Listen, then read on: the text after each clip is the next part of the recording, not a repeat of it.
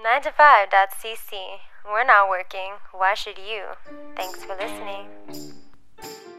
Welcome back, everybody, to a brand new episode of the Go Plug Yourself podcast. And we know exactly what you wanted to uh, listen to here in the second week of November. You wanted to listen to a podcast that was almost exclusively about American politics. Uh, but no, but I promise before you turn off the podcast, I promise this is a really, really good one. Uh, Dave Kaufman uh, from CJAD was gracious enough to join Chris and I and talk for an exceedingly long time uh, about the current state of American politics and the election and just sort of how they got there. Uh, it's kind of a uh, educational podcast where Chris and I kind of get to ask some questions of of Dave. Dave has been covering politics sort of professionally for several years now, including he you know spent the last he spent five hours on Saturday kind of covering the election live on the radio for uh, for Montreal to listen to, and talks a little bit about that. And also uh, stick around all the way to the end uh, for a couple of really, really, really great answers for the five question segments. Uh, thanks for listening. Tell your friends about the show. Go plug yourself, Montreal. Go plug yourself, you plugging mother plugger. Go plug yourself, you plug mother plugger. Go plug yourself, you plugging mother plugger. Go plug yourself. It's time for another Go Plug Yourself podcast. Talking about baseball. It's a sport played by 18 people at a time, but lost by two people at a time. I like that. Mm, you don't think three? I feel you can you can you can hang the. You don't even know who the two are. Who are the two that I just referenced? Who are the two people who can lose it? Yeah. Who are the two Oh. people that most often lose baseball games? Well, I'm assuming the catcher. So. No, no, they don't play Really? the game. They don't play the game. It's the managers. Oh, oh, so you're thinking like you're you're talking like chess. Galaxy takes, bro. Although So you're in saying 10 the years, players are just pawns on the field, and that's it. Well, Jesus, they- everybody watching the Queen's Gambit now? Like, is it? no, I've I, been wa- I watching. watched the trailer twice. I'm three episodes in. It's really good, but it's it's weird to see how everybody's like. I guess it's just it's the distraction right now from quarantine, from Trump, from it, it's got a, a Mad Men style to it, and I think it allows everybody to just escape to a different time and place. But I have not heard. I've At never- least until Succession comes back. Sure, Yeah, sure. yeah. Well, I, I find it's most often the the stuff that like kind of like breaks through into the zeitgeist is usually it's like it, it's HBO or Netflix, like that, that it's one or the other, and it's just sort of, and I don't even know what it is. That's not true. Uh, Quibbly was super successful. Quibbly, he says. Uh, shout out to our sponsors, Quibi. Oh, that's what they were called. Yeah. Uh, we hardly we hardly knew you, Quibbly. but yeah, but it was like, but it's also kind of like blows my mind which show, like, like how certain shows break through. Because like I said, Queen's Gambit just seems to be starting, uh, like getting through. Like I think the weirdest one in recent years that sort of broke through was Stranger Things, like where you're just sort of like, oh, there's this show. It's about kids fighting aliens in the 80s, and every person you know is watching it, and you're like, that's not a normal show for like everybody to have suddenly gotten into. Like that was a I think that was like the one that had my me scratching my head the most. I was like, I liked it a lot, but I was like, I was a kid in the '80s and I played Dungeons and Dragons. This show is like exactly at me. But like when like my wife's parents were like, oh, we're watching Stranger Things, I was like, why? Like, what's You know what? the- I, I want to run by th- this theory through Dave because we've talked about this before. Do you think it's because the world is just so crazy in the last four years that we needed something even more ridiculous to keep us entertained? Sorry, what's the thing that's more ridiculous to keep us entertained? little kids That's fighting fighting aliens? Stranger Things.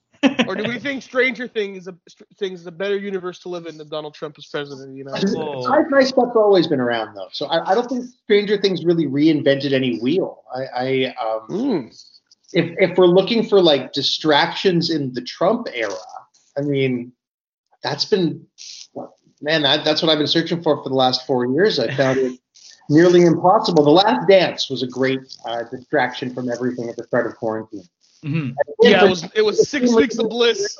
yeah, for the same reasons though that you mentioned, for nostalgia, being a kid, 80s and 90s, and more of the Jordan championship stuff than the Jordan coming on the scene stuff.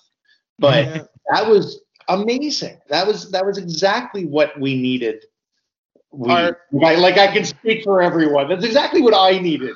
Like, You know But what's I- I funny? love- uh, I- I was Go gonna ahead, say Keith. though, but but but I find that it, it's really funny. Like I I I can I can cop to um I have a weird like false nostalgia for the 80s, right? Like I'm 37, so I'm actually like a little too young to be the kid from Stranger Things, but my brother is six years my senior, so I always look but like via the lens of looking up to him, like he was the kids in Stranger Things. you know, like because he was like 12 in 1988 or 1989, and I I thought that was cool. So that's like I have this weird like reverse lens lens with the 80s and a lot of 80s stuff. But it, and I find it so funny that there is like that nostalgia for it because like to bring it to politics, we are like that was Ronald Reagan, and I was like the 80s were pretty messed up politically too when you economics and all that stuff. So everyone's like the 80s were amazing, and I was like Just pretty sure they had eight years, like literally the entire decade, 81 to 89, where Ronald Reagan was calling the shots. And we're like, Really? the 80s were the best. we, I, and I'm a few years older than you, but I, I was too young to realize just how messed up things were under the Reagan era. And instead, I had it, I guess, glorified by things like family ties and, and the way that Yeah. Alex Keaton would Yeah. talk would be this young conservative that, that actually conservatism appealing at the time. I mean, I, I you know, 20 year old me would, would have given eight year old me a shake. You know, I, I, but then I, I remember the first U.S. election I remember, and I remember it vividly was Dukakis and Bush. And it shocked me that, that Michael Dukakis didn't win. Mhm. And, and, you know, I mean, obviously I didn't see it at the time, but the really famous SNL where Jon Lovitz is playing Dukakis and uh, Dana Carvey is George Bush. And at one point, Lovitz just looks at the camera and goes, I can't believe I'm losing to this guy. yeah, some and- and I people, some have a theory that the only reason Michael Dukak- Dukakis lost the election to George W. Bush is because he's from Massachusetts, and that's why Well, Elizabeth there's a Warren little- lost this year. It goes a little deeper than that. It's um, uh, have you Yeah, I'm seen sure.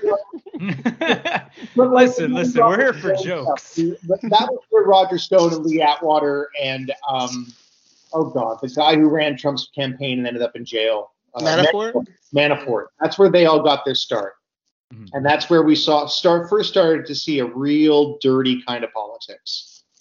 and that was, Makes uh, the drain the no, Barr, makes the was drain the later, swamp. right? Yeah, Barr was. was later into the Bush camp. It makes the dra- drain the swamp slogan that that much more hilarious, especially now with people who are in the midst of what they're going through with this election, the election results. It makes the drain the swamp narrative that much more hilarious. That this guy became president and just hired the swamp, and he was supposed to change the system, and they're still to this day convinced that that's the the, the big secret that we're not seeing because we're all the sheeple, is that he's gonna somehow with a team of Hollywood, uh, Washington insiders around him, Not the Hollywood the swamp. Satanists, man. The Hollywood Satanists definitely like. No, Washington, like purebred Washington politicians is what he has around him, and Yeah. Jared Kushner and Stephen Miller. When is this podcast going to come out? It's going to come out uh, on Thursday, so in two days from now. Okay, so today We want to introduce our guest, by the way. Like we Yeah, just, we have a great we're- We hit the ground running here. A super great guest. Keith, I said go we were going to talk about baseball and then kind of bridge into politics, but then no, bang. we did it. We did it. It's very American in this, even though we're in Canada. All right, introduce me so I can make my point. Go ahead, Keith. Uh, Keith. Whoa! I, I was about to pour myself some water, and I was going to do Chris. Uh, have let, let Chris do the layup. Well, listen, we got the Yes. voice. One, one of the one of the voices of this, our CJAD local news team. Mhm. Um, somebody that before I met him, I always very much enjoyed listening to, and then after I met him, I was very lucky to know him. And he's a great follow on social media. He's great on CJAD. He's great on sports, pop culture, everything. But but politics is where I think he's got the most the most position most positions I agree with. I think from an online perspective, Dave Kaufman is here on our on our on our lovely show. He was he did five hours of coverage on Saturday Yeah, after Biden was That, was that on purpose, or were you just like in the studio and they're like, "Oh, it happened, Dave. You're pulling longer hours. You're staying. you're staying." Did you know? Did you know it was going to happen on Saturday? You were in for a five-minute news break, and then they just. So first of all, thank you for the lovely and warm introduction, Chris. I'm uh, equally a big fan of yours, uh, Keith. I'm looking forward to becoming a fan of yours by the end of the show today. One more listener. Um, but but Chris, I think you're hilarious and you're awesome. And, and anytime you've uh, asked me to be a part of anything on the Montreal comedy scene, it's been a huge honor. Um, you guys are speaking to me now from my home, and that has been my studio since the start of COVID. So I'll let you in on a little secret. Anytime I've done a radio show since March, save I think three or four weekend morning shows where I've gotten in there and, and had the studio to myself, I've been broadcasting from my from my house. Wow. So Well, I I- mean, you're the you're the the second uh, person working in radio that we've had on the show since that. We had we had Sean Campbell on from uh, from from TSN, Yeah. and and he said the same thing where he's like, yeah, it's all it's all from home now. And I love I forget who, what it was. It was I don't remember who it was, but it was someone on one of the the Habs broadcasts. I guess forgot to mute the mic at a certain point because it was like in between plays, you just heard them clearly talking to someone about like setting food down on the table or whatever else. And I was like, oh right, they're at home. I'm like, uh, they're just watching television and doing the play-by-play. I have a like, cat who will make appearances on on the radio. She'll jump up on the table and nuzzle up against the microphone. And occasionally, Is I'll be interviewing Dominique Anglade, and she'll meow or something like that. It's kind of funny. is is that the most intimidating? Is that the hardest thing about like when you're doing these like real like real news story interviews with people, like with serious people, not just like idiot comics like me, but like like real interviews, and um something like just hilarious happens in, in the house, and you're like trying not to like distract yourself. I I've been doing it since March now, and I've done some of the most meaningful work I've ever done in my career from my dining room table. So. I, It's like it's a hell of a year to, for it to have happened, right? Like, I mean, especially like you've been doing the. You said you've been kind of like uh, like following the, I guess doing the political stuff on CJAD for four years now, or like. I've been I've been on uh, CJAD. I started off in sports radio with Campbell, Mhm. and um, there was a, a one big company bought another big company, and suddenly I was part of the CJAD family. And then they realized that I could talk more than just sports. I had been doing a show, um, an eponymously uh, named, I think that's the term, right? The Kaufman Show. Mhm. Uh, and um, I had been doing that. It was a Monday night, middle of the night radio show where I would get incredible guests and we would talk about social issues and sports. And uh, when the merger happened, I suddenly started to do a lot more work on CJAD than I did on on the team and then TSN, which has been an awesome honor. But uh, I mean, I'm jack of all trades, master of none. I talk about everything on the radio, and but I'm I'm extremely passionate about politics and about American politics, and have So- spent a lot of time covering it in the last four years. And just to answer your question, I had told my boss that I would be on stand once I saw that the election wasn't getting resolved. And here we are, a week after the election, right now, as we record on the 10th. And um, it went Tuesday night, and then it went Wednesday night, Thursday night, and then Friday night. I spoke to my boss and I said, "I'm here. If something happens, I'm watching TV. I'm paying attention to Twitter. I know what's going on. And if you need me, you can throw to me, and I'll be on air, and I'll be ready to go right away."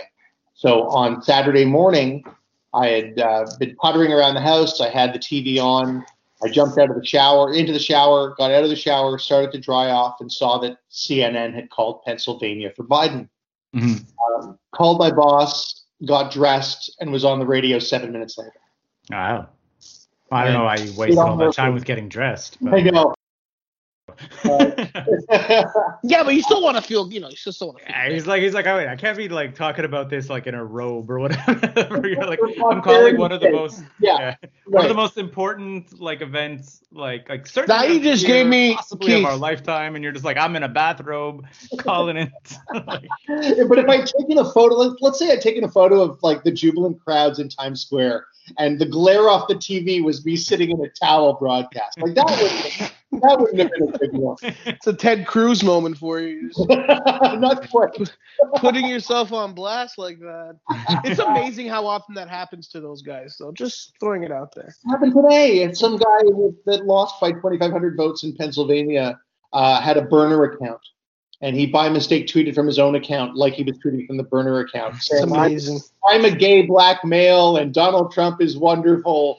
And he tweeted it from his like congressional account or former congressional account. Fucking amazing Yep. that we live in that world. That Yeah. we live in the I mean, world that- where, like, where Skip Bayless basically is every politician. Like we, we rip athletes for having burner accounts and fucking politicians like elected officials Sure. have burner accounts Trump- where they pretend Trump to be it. gay black men Trump did it with the phone in thing, right? Where he like he he had that. Was this even before the he was one president? thing no the one thing Before. to talk about trump No, no, no, no, no, no, no. It was before he was president when they were John he was under some John some Barron scandal. Be- that. yeah, John He Barron called it- and he used to call into places and he used to feed stories to the Post, yeah, yeah pretending that he was like like Trump's PR guy, but it was Trump and everybody knew it was Trump. yeah, exactly. That's it. Yeah, yeah. It was before he was president. He was being his own hype man because he was Yeah. like, oh, I shouldn't like ca- actually call into a morning radio show or whatever, but like before he was president call in to otherwise represent me. before he was president otherwise known as donald's happy years I, I I was gonna say bef- when it was meanwhile when it was like okay to like when you when he was just like a ridiculous public figure that you're like this guy's ridiculous. And he seemed like harmless in that like the apprentice mode or whatever bad bad landlord all that. But you're like okay he's just this this this schmuck. Right, but He's around. also, You know, you had talked about growing up in the '80s, and I remember going like on trips to New York City with my parents when I was, a kid, and and seeing the the hate for Donald Trump back then, the the constant bankruptcies and what he was doing to Atlantic City, and uh, his name all over New York, and it, it just it, I remember it rubbing New Yorkers the wrong way back then. And then there was this complete overhaul and makeover of, of him when 20 million people were watching The Apprentice every yeah Hmm. and then parlaying that somehow into being the president Um, do you, Dave? Do you think I have a? I have my first. Uh, I think I'm gonna. I have. I'm gonna have three of these over the course of this interview. But my first, Chris Vendito asked a hard-hitting political question. here it do you- comes. Do you think that it's a problem for the Democratic Party that basically for the last two presidential elections they ran one as and one as please look how nice I am. I think I think it was a little bit more in depth than that for both of them. Okay. I, I don't think that Hillary Clinton. I, I think. Look, they, this. Nobody saw this coming except for the people who saw it coming, apparently, and and that speaks to living in um, my bubble and following the people I follow on social media. And um, I'll tell you, I, and I had something similar happen to me six months before Trump was elected. I was living in London, England at the time, and there was nobody in my bubble that thought that Brexit was going to happen. And then, Yeah. and then everybody woke up the morning of Brexit happening and was just like, "Holy shit, we are so disconnected from what." And there it was real England, and here it's real America.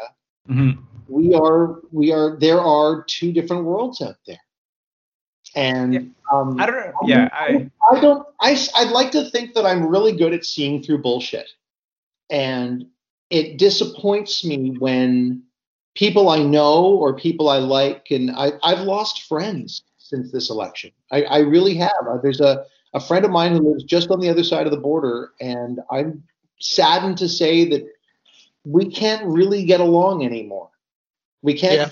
You know, we, we can't have those pithy conversations about bands we like or sports because there's this elephant in the room mhm. And it and it makes it so was it a coronation with Hillary Clinton in New York City it was but I, I don't it was so close right I mean the Trump campaign is is challenging this election now one week after it for all intents and purposes ended yeah, and, and let's remember that four years ago, when Clinton picked up the phone to concede to Trump, he only had 248 electoral votes.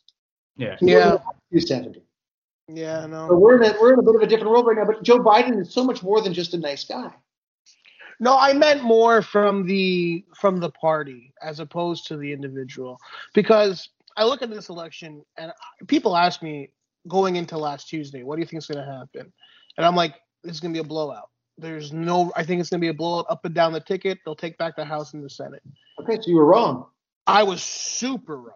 Yeah, but I mean, But I- so so I were a mean, lot of yeah. professional pollsters. But also, like, like let's, to let's the put, uh, let's put a let's put a uh, like a, an asterisk on that because for as wrong as we all were that it was going to be a blowout, right now Biden's leading by five million votes. When this is over, it might be by seven million votes.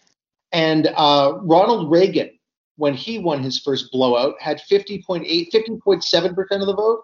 Biden's at 50.8. Yeah. So it's just that this is America, and this is what they call a blowout in America. Yeah.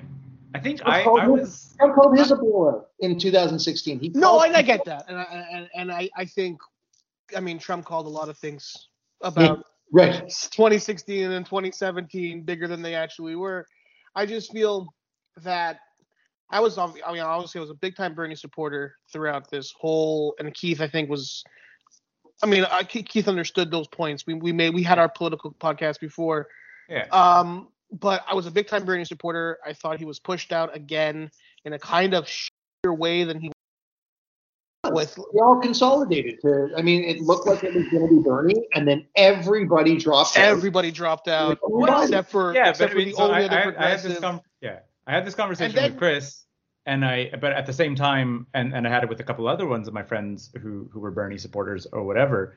Uh, is I was like the the big issue with Bernie is that like it it's sad to say, but when you're the D like when you're the the like the DNC, you just have to play to the swing states, and we saw it again. Like like how well does Bernie play in Wisconsin and Michigan, whatever. Like it doesn't matter how every because the thing is is California and New York are gonna vote de- vote Dem no matter what. Like you have those banked seats. Is Bernie maybe the better guy? A lot of obviously like liberal-minded people think so, but you don't care about the liberal-minded people. You care about Wisconsin, you care about Michigan, you care about Florida, you care about those states that are down the middle.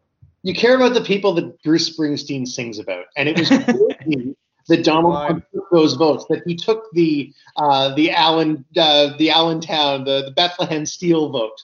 Yeah, yeah, exactly. That's it. The whole, the whole Rust, the whole Rust Belt, like, Right, Right, and, and that was I think that changed the way a lot of people look at it. And look, there's no argument that the Democrats were much better at organizing this time around than they were last time. Uh, Yeah. I mean, I mean, I think they, I think they learned their lesson in a big way. of course they did. like, because I mean, what was it with the? It was Wisconsin, right? When Clinton didn't actually appear in Wisconsin, like she didn't make a. she, she didn't go back to Michigan after September. Yeah, Right. yeah, exactly. That's it. You're like, yo, that's how do you you look at these like set of sets of states that have decided basically every election for the last like 30 years, and you're like, it, as stupid as it is, that's the only place you need to campaign. like you you need to speak to the, which I think is it's. I mean, in the broader sense of things, that I mean, especially over the last, uh, I feel that like as a Canadian, it started with um with George W. Bush where we were sort of being like like we're like how does it work down there like you know like you kind of started to be like what is exactly going on Yeah, with, that's only because we were too young to see it before.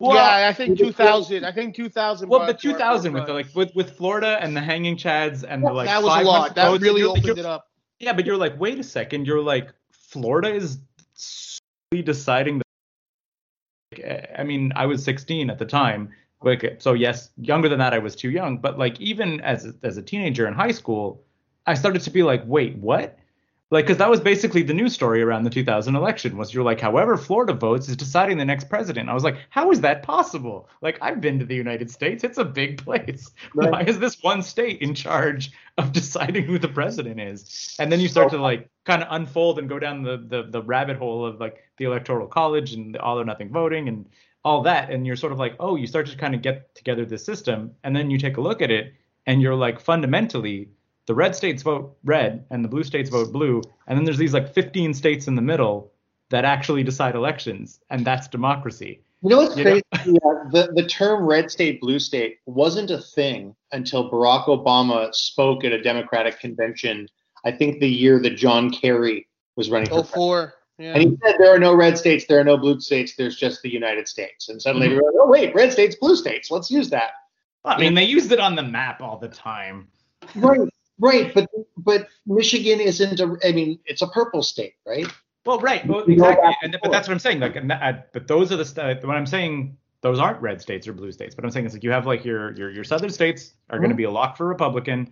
Your California and New York are going to be a lock for Democrat. It literally doesn't matter who's on the ballot. They're not flipping. It's those right. 15. Texas is going to stay red is, unless something crazy happens. They thought it would happen this time. It didn't happen this time. Maybe the demographics change and Yeah. the grow a little bit more. That was uh that was a that was a very nice dream that they had going into I- Tuesday last week. I will. that was I will a say, that was you looked at it and you were like you know, you talk to Beto O'Rourke, and Beto O'Rourke will sell Texas as this progressive county. Uh, but if you if you talk to anybody outside of Beto O'Rourke, they'll tell you the brass tacks of it. Even with the influx of, of immigrants coming in and the influx of people from California to Texas, which I thought played a big part this time, uh, it's still going to be a red state. To invest money in that state It seems foolish when there's so many purple states up up for grabs. well, the right? thing the thing about Texas. I was going to say the thing about Texas is Yeah. I, I was down there a couple years ago. Is that it's it's very it's huge, and and it's very different. And like and I went into Texas kind of thinking that Texas was, as I understood it, like a right wing state. But I was down in San Antonio, and Here, we're uh, not in a right wing city. a- absolutely not. Austin, San Antonio, and it's just sort of like you're like, what's going on here? And I was just sort of like, uh, like we're talking to the there, there there's like pride stuff going on, and talking to LGBT people, and I- and I was just sort of like, I'm like, we're in Texas, and they're like, yeah, they're like. This, they're like, due to, they're like, everyone here has either like come from immigrant families or whatever else. It's like very so close to the border. Most of us know our heritage. Like everybody's like racially diverse even and stuff. Like it's not a very whitewashed town. And they're like, you're thinking of like Dallas, you know? And they were like, and even Dallas is slightly more progressive. But they were like, they're like the southern area is like, Hank Hill and Bobby Hill. It's and it's a very big difference. And the same to to put it on on a, a more relatable scale for where we live. Montreal and Sept-Îles or Tadoussac or Trois-Rivières are, are very different places. or even yeah, and they come up differently. City. And Like you don't mean, even need to go to the rural areas, right? Like Montreal and Quebec City are just are have very different political outlooks a lot of the time. we very much compare to Texas, and I think in that way, where reality is is we're a separatist province for the most Oh. part. which also Texas is also like I if, mean, if- Texas is So it's, If- it's if- twenty percent now, Chris. It's it's it's as no, low the, the ideologies are still there, which is a bit of like it's like it's like a hinty of like a of a, of a white nationalism ideology where this is our land, this is our town, you know, the, the uh, our language and it's our culture. It's that's more on the exterior. We don't feel that in Montreal as much. We never I- do. we're, we're Yeah, the I- we're the kids are gra- I don't, I don't know what your background is Keith but like I know Chris I mean I know your comedy I know your background I know that coming from and the same thing for me we come from around the world Yeah. like my you know my grandmother was European and um, fled the Nazis to come here that doesn't lead to a pure land de souche mentality yeah, we, Yeah, we've exactly. been accepted with open arms here, and we've been here enough generations that we we've assimilated and fit in. But there are people in this province that look at us or look at our last names and say, "Oh no, they're not. They're not us." And I think No, that's exactly. the thing we see. I mean, Houston is one of the largest immigrant cities in the world, Yeah. Mhm. uh, and it's an incredible city, an, an amazingly diverse city. At- El Atlanta, Paso. yeah, Georgia, but Georgia's another great example, which is going to go blue. Yeah. Uh, you know, but also eight million or however many millions of people. It's separated by like ten thousand votes. Yeah. Well, and I think that that's one of the big cases, big situations. Like, so where, where I work, our, uh, our our American offices are down in Illinois, Okay, and you're like, and Illinois is also traditionally very blue, and they're like, but it's not, but right? they Like, like, outside of Chicago. they're exactly, The, the Nazi rally in Skokie was it Skokie, Illinois? yeah, yeah, like Nazi rally down Main Street. But they, but that, but that's what they were saying is they're like even the guys who live there, like like most of most of the guys I know like live live in Chicago. That's kind of basically where our offices are, and they were like, it's weird because like when we think of it, like when you were saying like Tadoussac and whatever, you're like, oh, you got to go a ways out. They're like in Chicago, like you don't need to go a ways out. Like you're in the suburbs, and you're like, oh, they, they, you're like it gets rural and racist fast. If you get a half an hour outside of Chicago and you're in Indiana. Yeah, exactly. And Indiana's Yeah. not not not a liberal state. pure- But when you look at it, and I'm going to pull it open now, just just out of curiosity, I have the browser open. A lot of oh. Forty percent of, of Indiana went to Joe Biden. It was Yeah. fifty-seven for Trump and forty percent, forty point nine for Biden. Yeah. But you can't really paint somewhere with these brushes. Like I've got a buddy who's from Kansas, where forty-one percent of the population voted for Biden. Trump took it with fifty-six percent and Yeah. got electoral votes. I, I when I had um, so when I did the show on Saturday on CJAD, I did three and a half hours after the announcement, and then I took a back and did another and a half. Kamala Harris spoke. Mhm. And um, one of the guests I had, I don't know if you guys remember him, but D- Reverend Daryl Gray. who used to be with the Amani Church in Montreal. And Yeah. after Ferguson, he moved to Missouri to mobilize and help help the Black Lives Matter movement in mm-hmm. Missouri. He's now heavily involved with the Democratic Party. And I'm sure you guys remember the protest in St. Louis in late in the summer, early fall, where the two white people were standing on their front lawn of their mansion with the guns out. Yeah. Reverend Gray was leading that protest. Oh, It was wow. Reverend Gray that they were pointing the guns at. Jesus. Right, right. So he came on with me and made very clear that there's a lot of work to do. That 60% Yeah. of people, 60% of his neighbors voted for Donald Trump. Yeah. Well, and I mean, and I think that, that that's that's the thing that I I get I have the hardest time wrapping my head around. I, I guess as a as a Canadian looking south is Sure. that like I I have uh, one of the um, like one of the tech guys who actually helped set us up with our uh, with this whole the whole website and everything. Uh, lives out west. He's like a BC guy or whatever, but he's like a card carrying member of the Conservative Party Okay. but then when I sit down and have a political conversation, he can like it, it's he's largely like fiscally conservative. So he's like absolutely um, not necessarily kind of like on board with all of some of the other sort of um, I guess like shadier stuff that often gets thrown onto them. But he's like the party themselves, they're not like are racist people conservative? Sure, but the party isn't racist. You, you know, like like there's like it's a weird thing. Which that party? he's- The But there are- Conservative Party of Canada. Yeah. But uh, there are racist. Things. there are there racist- might be racist members of them, right? Like that. That's entirely possible. And, and I and I get where you're coming from, Chris. there are racist liberals too. Yeah, exactly, exactly. Absolutely. I don't think that Canada is necessarily comparable when we look Well, at. And you know. and that and that, that's what I'm saying. So that, that, that's why staring into the United States feels like looking to another planet because even our like our polar opposites are not like insane. Like where where one side is like never take away my gun. You know, like both like both sides of Canada could be like both parties can make various statements. Maybe the conservatives are going to be a little more pro-gun, but they're not going to say no gun control and pull it from my cold dead hands. you know, and that's our conservative party. So the divide is just so huge looking down there that that's that's where I get a really hard time kind of wrapping my head around to your point where you're like no matter what Indiana red state no it's not 40% of them are blue you know like there the- no It's not such a huge, like, it's not a massive shift to think that something could go over the period of 20 years or 30 years or 40 years from red to blue. It's Mhm. just, you know, next election, Indiana's probably going to stay red. Yeah, exactly. Because 20% of the population is probably not going to shift. I think that that's I think one of the things that I was reading this article about where they were like how to fix air quotes fix American politics. And they were like, how do you actually overhaul it? And like the the the the idea was, and there was like, obviously this is never going to happen because the institutions are far too large. Is they were just sort of like, if you just abolish the parties, they were like, you basically have a one-step fix where all of your governors, all of your senators are elected by at the state level and they need to represent their jurisdictions only they don't hold up a party and say i'm a democrat or i'm a republican. He's like watch out. Pardon? I, just, I don't think that's ever going to happen. Oh it won't it won't. But the thing is but that but i but the, the two parties are so i think that the two parties are so ingrained that people just vote republican. They're not voting for a guy. Like they're not voting for anybody's policies. They're voting republican period but you know, back in the 30s and 40s and 50s, there were Democrats that were the pinnacle of racism, oh and, sure. and some of them stayed in office for a very long time. The Southern, the Dixiecrats, they called them. oh Uh, guys like, you know, one of the things that Joe Biden was knocked for was that he gave a eulogy at, I think it was Senator Robert Byrd's funeral. right yeah. He was like a, a terrible racist. Strom Thurmond stayed in the party for a long time.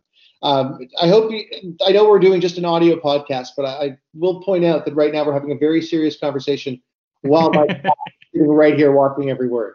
It's- So I, that's what She's agreeing with most of what you're saying too, so it's fine. She, she thinks I have a lot of cogent points. So she's very politically savvy cat is what I'm saying. really- Uh, But if you want to, if you want to fix American democracy, you make it easy for everybody to vote. oh, And- also, Yeah. also Yeah, like that's the voter suppression levels are terrifying, and it Mhm. only it only benefits one party, And that's why the party in power doesn't want people voting. Yeah. So if Joe Biden survives this soft joke of a coup that, that is being attempted right now, I'm really curious what happens in the next four years to ease the ability for black people to vote. Mhm. Well, I think uh, I think that starts with what happened in Georgia.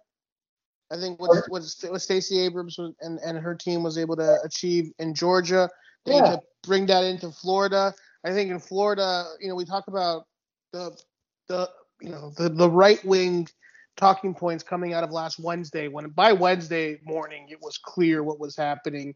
If you talk, if you followed or had you know political people before in your echo chamber, you they were gonna they told you this was gonna happen. We're gonna go to bed Tuesday night. It was gonna look like Trump was gonna be winning. It was gonna reverse on the other end. But then Tuesday night there were stories. There was a a water main burst in a at the Atlanta Falcon Stadium where they had a in in a, in the city of Atlanta where it's gonna be very much a pipe burst. It's a brand new stadium. 27,000 27% of mail-in ballots in Florida have disappeared and I kept following that story because it's such an interesting story because Florida was pretty thin on the margin Sure. and But not that at the end of the day, Chris. Like right now, and No. I'm looking at the map again, and it's what they said was the difference in Florida, at least on Tuesday night, was that the Cuban vote broke more for Trump than they thought it would. that was Mhm. overrated I overstated I think But when and then in the rest of the state, in all of the red counties, it actually was closer than it was in 2016. But when you look at the map of Florida right now, Yeah, Jacksonville's blue, Tallahassee's blue, Orlando's blue, Tampa's blue, and Miami and West Palm Beach are blue, and mm-hmm. everything else is red. it's funny you just listed off the only places to visit in Florida Oh, you've never done the spring training routes then? I've done I did Dunedin I've done Jupiter and that's it Dunedin and Jupiter Ever been to Disney World? pardon me Have you never been to Disney World? I've been to Disney World but again I I'm, I was too much of a, a that kid should be to its own jurisdiction, though. Like, really. it like, is it's a even- happy place you don't have to be red or blue there You can't be like, oh, I've been to Disney World. I've been to Orlando. I was like, I could I've not tell to- you anything about Orlando. I've been to Disney World a bunch. I've been to China. I've been to Epcot Center. Yeah, I know.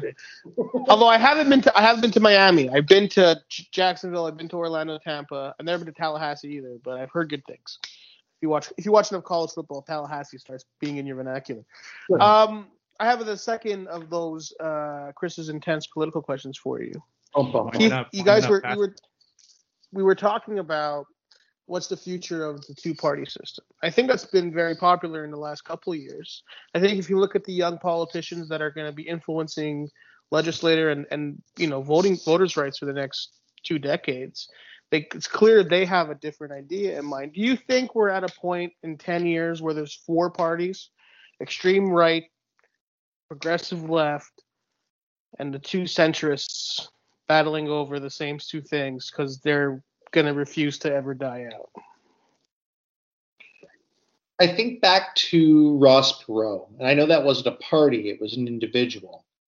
But the way that Ross Perot opened the door for Bill Clinton eating into, at least conventional wisdom at the time was was that that was what happened. I don't know if that's the case now that they look back on it. Mhm. But I, I think that the fear of a democratic socialist party eating into democratic votes and leading authoritarian rule is probably enough to prevent that from happening.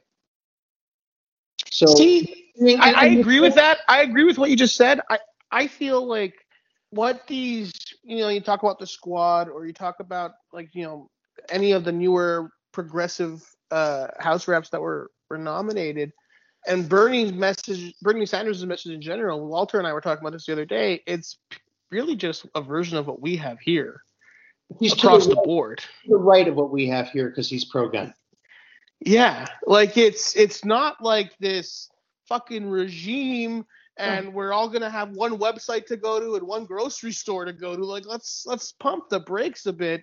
But there at- one point people have to wake up and see how much the system is stacked for mega corporations Right, and how much right now was when Americans were and Canadians too were lining up to go to the grocery store and not able to get toilet paper.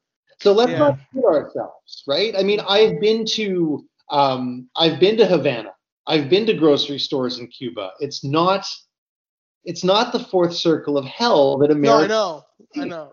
Yeah, of it's just course. espe- espe- like and America though has an even harder time, I think, getting their head around that because they spent most of the last not 50 years, I guess. But Well, we are have- putting some have- space hold into on, it. you have the But they, but no, they had the Cold War, right? Like, like Oh. they they vilified socialism yes. and like like they they turned communism, made socialism Yes. synonymous with it, and then it was their on, arch on. enemy.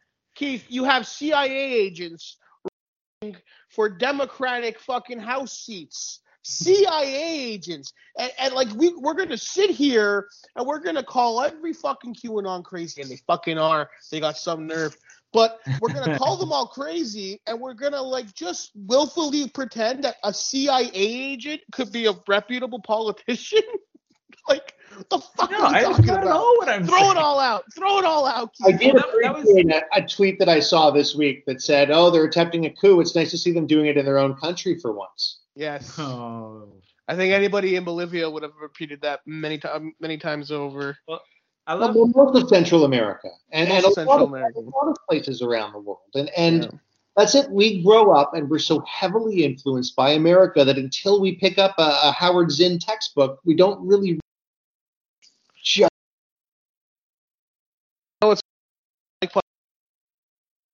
today, and he just laughed it off, denied it.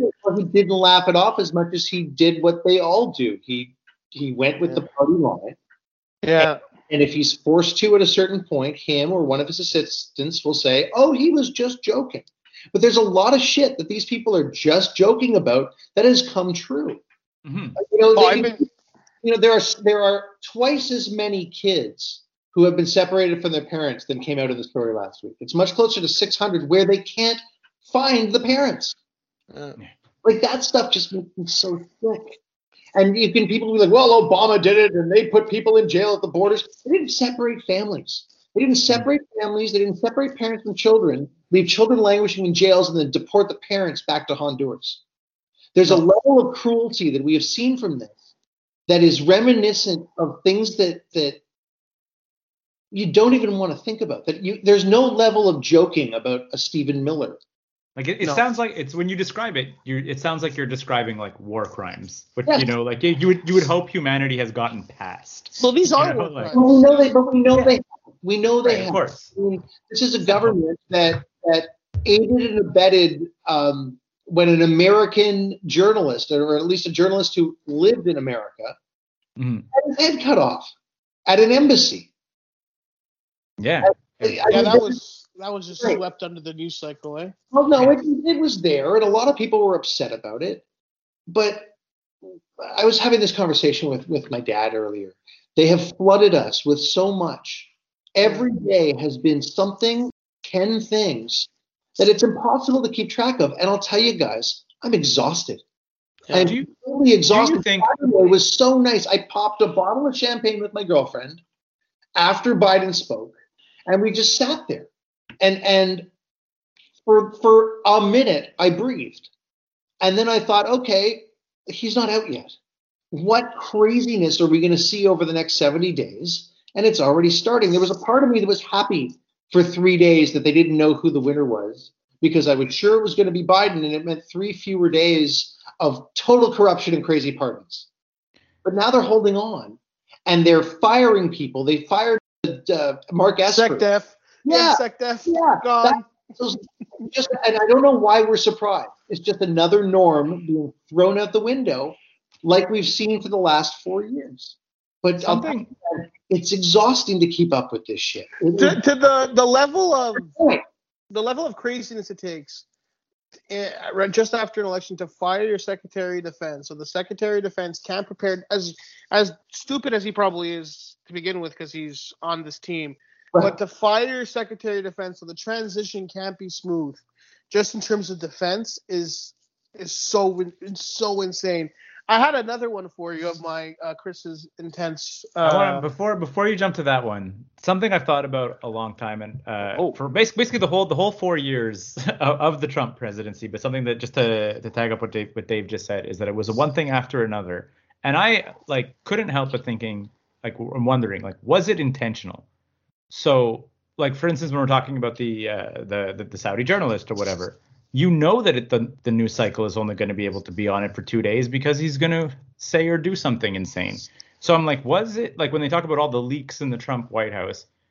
Part of me just looked at it and I was like, oh, this is on purpose. It's just a barrage of things so that we can't process any of it. So we can't pick and choose what's actually a scandal and should be focused on because they're dropping them daily essentially like we can't we can't nobody has time to process it or digest it because the next one's already coming like do you think that that was almost on purpose I, I don't know if it's I don't know if that's too clever by half or not.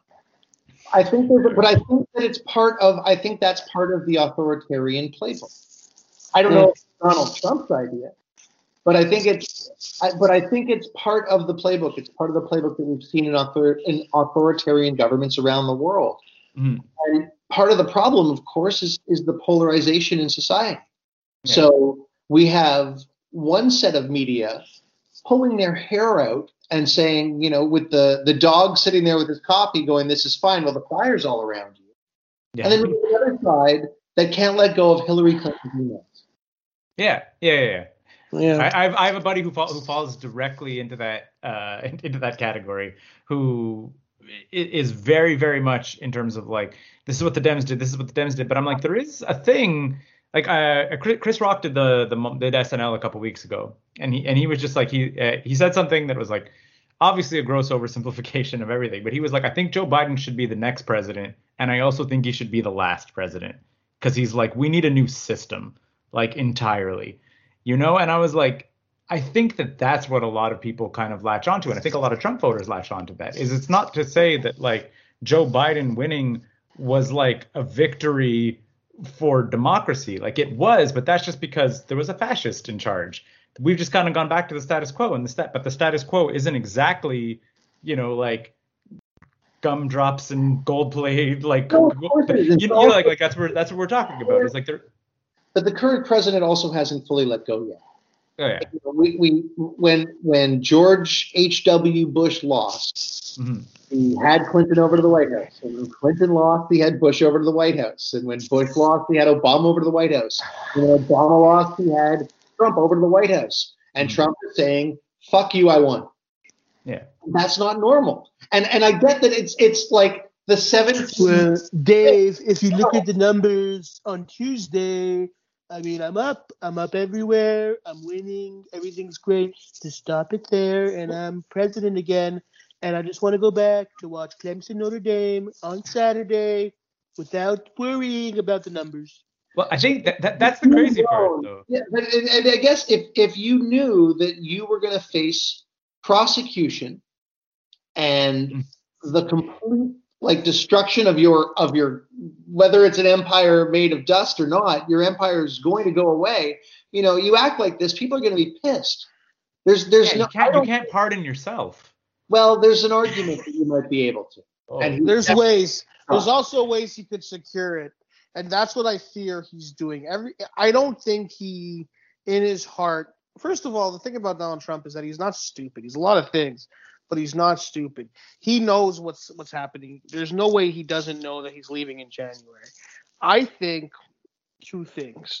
He's either trying his hardest to make sure that he's got no charges coming to him, at least federally, because they can't take care of all the state charges that are going to come his way. But he's going to ask for, he wants to be part of that president's club because nothing he cares about more than his image and his popularity. I thought, I thought, I watched the Comey rule, which was released a couple of mo- months before the election. And there was a line in there by a subordinate of James Comey talking to, to, to Comey about going to visit Trump for the first time. And he was saying, Donald Trump doesn't care if people don't like him. He cares if somebody important has something to say about him. So half the country could hate him, he won't care. But if big people hate him or don't want to associate with him, then he's gonna he has a vendetta to pi- to go after. You could argue that that's the whole reason he was elected in the first place, is because Obama made fun of him at a correspondence dinner in 2012 and said, "Fuck you, I'll show you." Um, and in a way, he did. He did it in his own fucking way, but he did. fueled by spite. spite is a powerful mo- a motivator. motivator. It is. It's not something that it's not. A, that's not a right or left thing. It's just spite is a powerful motivator. I think he's either gonna go full bore on on the network and and try to you know go to the right of Fox News and deny until he dies, get wheeled out on a fucking cart out of the White House, or he's gonna talk to Biden in a couple weeks and be like, you know, Joe, Pardon let me. a, let a couple of things slide. Invite me to the President's Club dinners, and we're good. We're good. I'm gonna make my library. So That's Gerald the- Ford, Gerald Ford pardoned Nixon. Yeah, And Gerald Ford got a world of shit for it. Mhm. He was he was not respected. Americans were angry, and he believed that America needed to move forward in order to to get out of those dark years. similar position. Ford held uh, kept a piece of paper in his pocket for the rest of his life that explained that if you pardon someone, it means that the person being pardoned has to admit all guilt. So yes, he pardoned Nixon, and Nixon was allowed to to live his life unabated. But Nixon admitted that he stole information from the Democratic National Convention, from the DNC, from the that he ordered those guys to break into the Watergate Hotel. Mhm. That he had, I mean, Nixon admitted his crime. I don't know if Donald Trump is going to do that. Would Well, Nixon you never you never know because the, the the the what do you call it the the Woodward interviews were very eye opening to the fact that there is two there are two Donald Trumps Sure. Right like like so you and I mean and he and that was that blew my mind when all of when when COVID happened when when that went down where you're like oh he he doesn't believe his bullshit like you know what I mean like, like He doesn't believe his bullshit. Of course he doesn't believe his bullshit, which is why it's so frustrating to see. You know, I love the poorly uneducated. mhm. Like that, that's it. Everything is so blatantly obvious Mhm. to me, and, It's, and and it, it's been it's that it's not blatantly obvious to everyone, and the people that are being used and have so much hate in their hearts that they they can't for a second think about the the sake of the country. That it's mm-hmm. about this guy looks out for me, and you know what? I would I would get mad at them in a way that would probably not be good for my health. But mm-hmm. we've this happen time and time again in history. When no one stands up for you and someone fills that vacuum, they go a long way. I think Yeah. what surprises us as Canadians or blue staters in the US is that there was this blissful ignorance. There was this thought that, that Obama was president and the arc of history was only going going to be more and more progressive. yeah. yeah Whoops. Do you do you think? Is this hard hitting question number three? is this happening Uh, no, it's not really hard hitting. Do you think? Well, is it question number three though This is question number three. oh Do you think Nixon would have accepted defeat, uh, accepted guilt, admitted guilt, excuse me, and moved on so peacefully, basically, after it was all said and done, if he lived in an internet world? Ah. I think a lot of the things that Nixon tried to do would have worked even more in an internet world. And, and That's what I'm saying. Yeah. Nixon won re-election. Yeah. Nixon- and, and this is a conversation I had with my best friend the other night. 1968, you could argue, was even more messed up than 2020. If you ask Abbie Hoffman, I haven't watched uh, the uh, the Sorkin yet. It's very Sorkin-y. okay. Uh, if you're if you're a fan of any of Aaron Sorkin's work, it's very I mean, I love Sorkin-y. the West Wing, but I, I was, you know, it was half my life ago that I watched it. I don't. I, I, I have a funny thing. I I hate watching. now. I love watching Aaron Sorkin, but I also hate watching Aaron Sorkin. 'Cause I'm, like, I'm, I'm a big fan of his, and when he's at his best, when he's playing like LeBron, it's beau- it's beautiful. It's beautiful. when he's when he's going through the motions, when it's it's like the first season of Newsroom, it's the third season of Newsroom. You know, it's it's it's, it's blasé. It's tough, So but it's uh that whole story at 68 is very interesting. can I ask? Can I ask a question? Can I flip it? I'm just so I'm so used to being the one asking. Go questions. ahead. Why do you both care so much about this? Well, I, I, it's funny because I the one of the last questions before we moved over to to the to the wrap up session of the of our of our show was how and before I answer that question to answer you ask you another question how does someone like yourself get enamored with American politics to the point where you make it a career. We're just armchair idiots, Chris and I, just watch it. I had an a lot of election. news. I had an election night special that was an hour and a half. oh, you're a pundit so- now, brother. the answer, the answer to, to that for me is that it's it's not it, long before I made money off of talking politics, I was interested in it. Mm. Yeah. And all you have to do, and again, this doesn't work for the fact that this is an audio podcast, but look at the books on the shelf behind me. Mhm. And, it, and it speaks to the fact there's a book under here that I remember getting when I was seven or eight years old called The Presidents from Washington to Reagan. And you can tell I was young because I drew over Reagan's face with a green highlighter. but I was gonna say, but this, this was like on your Christmas wish list. You're like, dear Santa, please bring me the president's book. No, it was, it was uh, one of my one of my mom's friends uh, bought it for me. I guess on a trip to the states because she knew I was into it, and it was like, but into it was was what it was watching Jeopardy, or it was um, being influenced. Like I, I can't believe he's coming back again in this conversation, but Michael J. Fox as Alex P. Keaton, Mhm. and Mhm. it was cool to pay attention to politics. It was on Sunday mornings watching the McLaughlin Group with my parents, and, and politics was sport in my house growing up. And there were things in like I remember when um, when John Turner said to Brian Mulroney uh, that by signing on to NAFTA you were going to be selling Canadians up the river. And I, I remember it being like a big deal in my house when I was a little kid. But shit like that felt like it was every day watching Dan Rather. Mhm. And that was that was part of what fascinated me as a kid. So it, it's just a, it's an extension of that, but then studying American politics in university and having this wonderful professor who showed me that things weren't as black and white as I thought they were. And Mhm. look over here on the shelf, there are a ton of books about slavery and the Civil War Mhm. and it's just not stuff that you learn about when you're when you're learning that America is the greatest country in the world. Yeah. I've So- I think that's what it is. To answer your question, I think what leads some people, and I think that's what led me into being fascinated by American politics. I, I enjoy following Canadian politics. I think it's relatively boring compared to what's happened the last four years, and even before. I think it's very vanilla in general. But Oh, the sorry. powers, CFL the powers, versus NFL. You know, whatever. no, the power structure of, of our government is different compared to what it is in the states, and the equal arms in the states, and what the Senate means, and basically like the Senate is the whole country. It doesn't matter who's the president, really. It's who controls the Senate controls the country. Um, but like similar to you were saying, Dave, it's eh, when I uh, my one of some of my youngest memories are, you know, 1996, 95, whatever the referendum.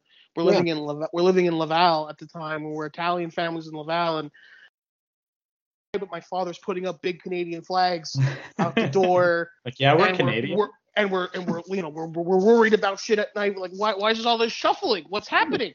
And, and, we and then were you, all moving to Toronto, and that was the conversation in my house in 1995. Was if if the yes side wins, we're going to 401. We don't well, want. that's what we did, and we ended up in Dollard. It was the same thing. This is far enough. Let's let's stop here. It's so I'm far away from the from Saint Laurent.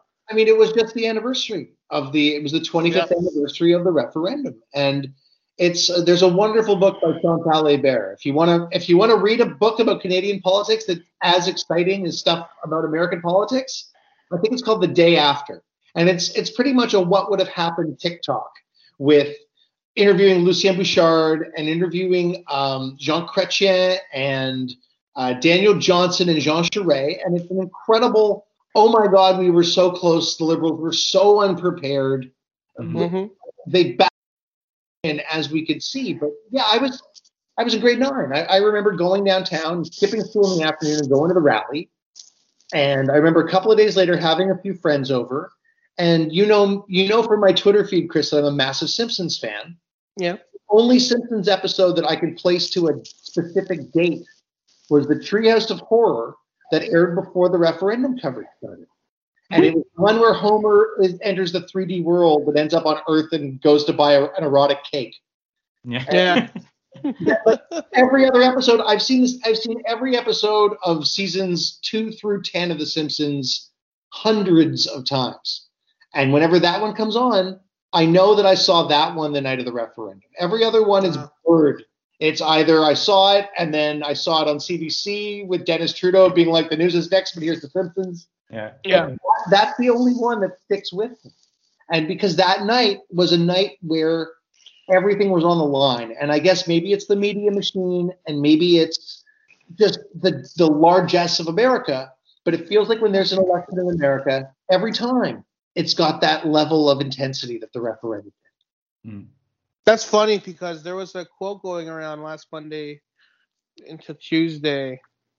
It was during the Nixon presidency, and it was um, Hunter Z. Thompson was talking about how every, it seems like every election is becoming the most important election we've ever voted for in our lives, and it's like hopefully down the road one day we're no longer voting in the most important important election of our lifetimes, and then you look at 2008 what the landscape was then the Tea Party in, tw- in 10, and then into 12 against Romney, how that was the most important election of our lifetime.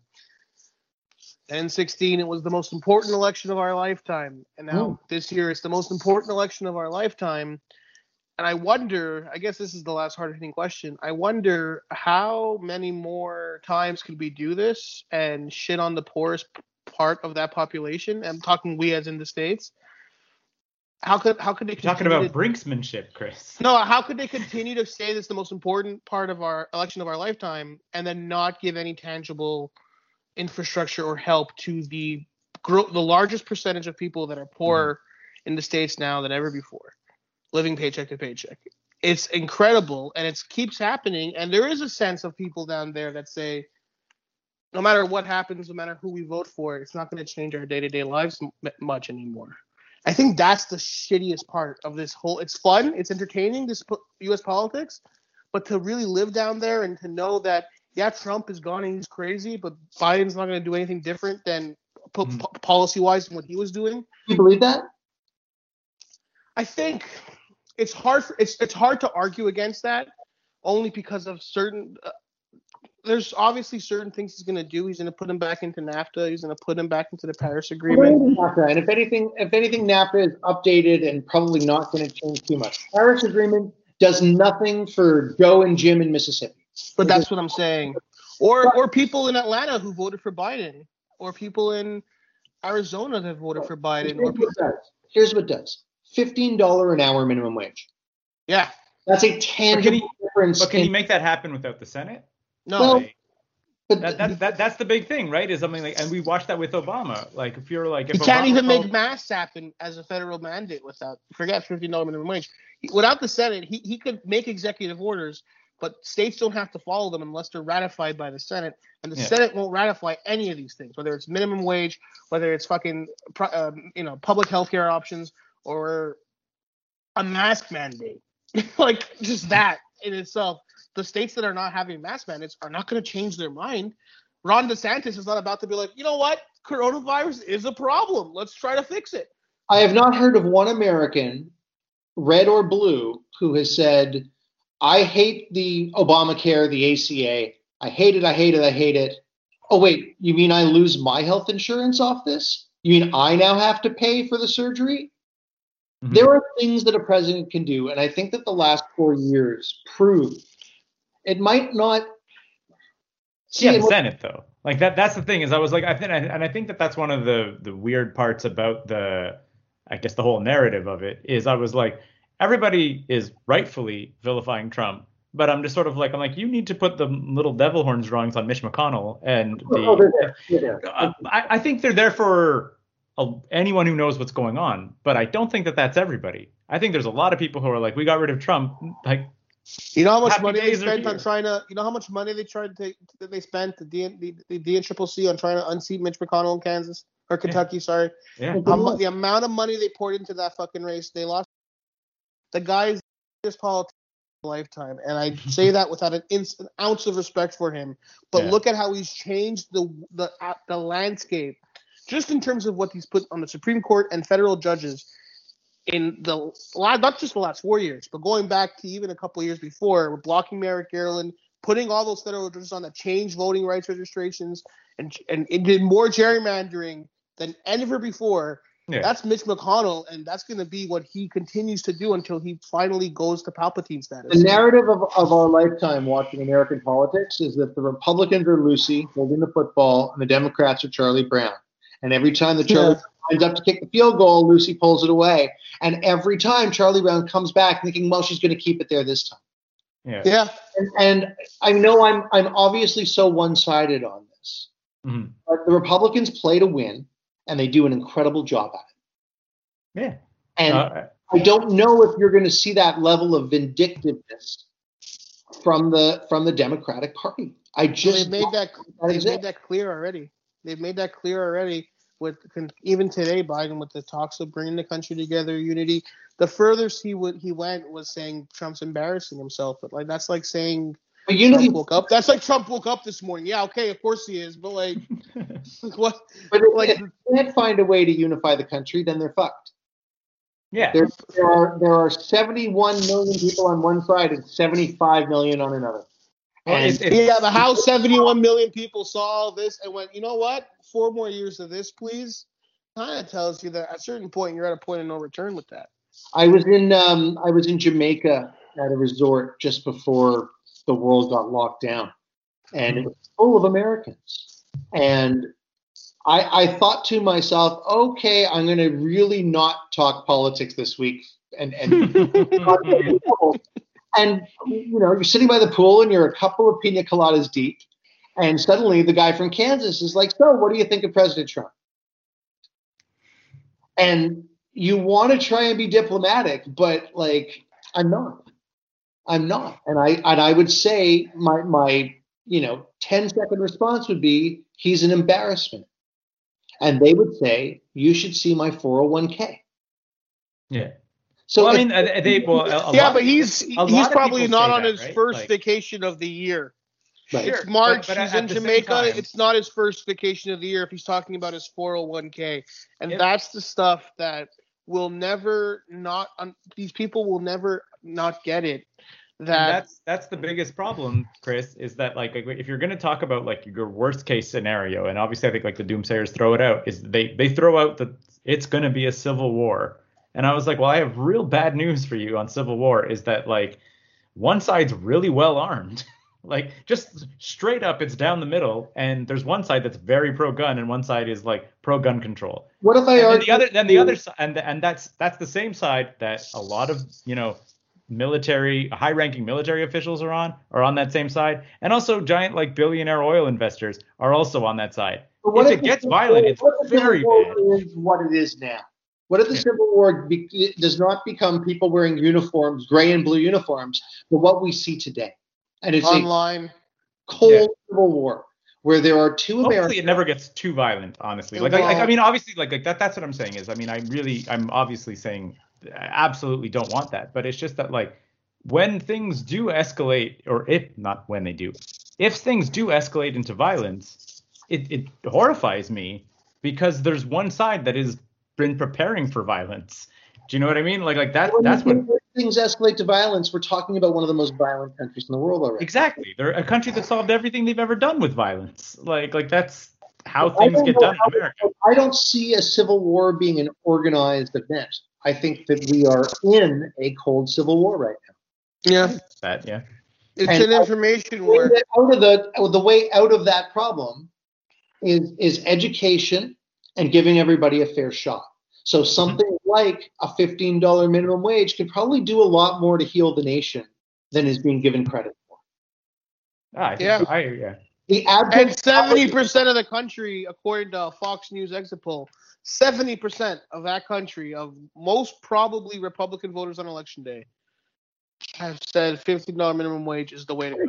Right. Well, I mean, but- or not, and- That's a big number. And- well, well, that's that's that's the thing that terrifies me about the Senate, right? Is that we had the same thing where it was like 70% of the country thought uh, that they shouldn't nominate uh, the the Supreme Court vacancy. Yeah. Yeah, like like there was like that was by like the America thought that that was off, and that's Trump supporters and like Biden supporters. Everybody knew that was off, but when you're sitting on the House, well, you're not on the House, but when you have the Senate and you have the president, you could steamroll that, and it's just going to happen. And now The- that's where I that's where I get. I mean, like to, we we said it before, is Biden still doesn't have the Senate, so he's going to be smashing into Mitch McConnell and the the Senate Republicans. Georgia can still turn blue. And and now the two elections in Georgia for both Senate seats in Georgia, which I think is on the 5th of January, Yeah. just as important as what we saw happen last Tuesday. Mhm. My Yes. only my only issue with the runoffs in Georgia, one of them was incredibly tight, Yep. like 49-49. So they have a shot at winning at least one. The other one, and it's the WNBA owner there, Kelly Yeah, Loeffler, Loeffler, yeah. who's just a terrible human being. He, she is, you know, nothing she says has ever been anything but money just gone off off. of the virus hitting America. She shorted. She did. She had a, a Republican uh, to her moderate take votes from her, and that's why it was. It looked like a Canadian outcome. It was like Yeah, 27, 24. Yeah. Yeah. Yeah. But the guy that she's running against, do you know anything about him? I always, I know the, I know he's, you know, he's a, he's a young black, I think a black lawyer, No, uh, he's a a black activist, reverend. Yeah. Okay. He's the head preacher at what was Dr. Martin Luther King's pulpit. Hmm. She's got a shot in Atlanta, is what you're saying. I'm saying he's got a shot more than just Atlanta because he can not just appeal to African Americans, but he can appeal to Christians of good conscience. Hmm. Yeah, I don't know how many more Christians of good conscience there are in the South.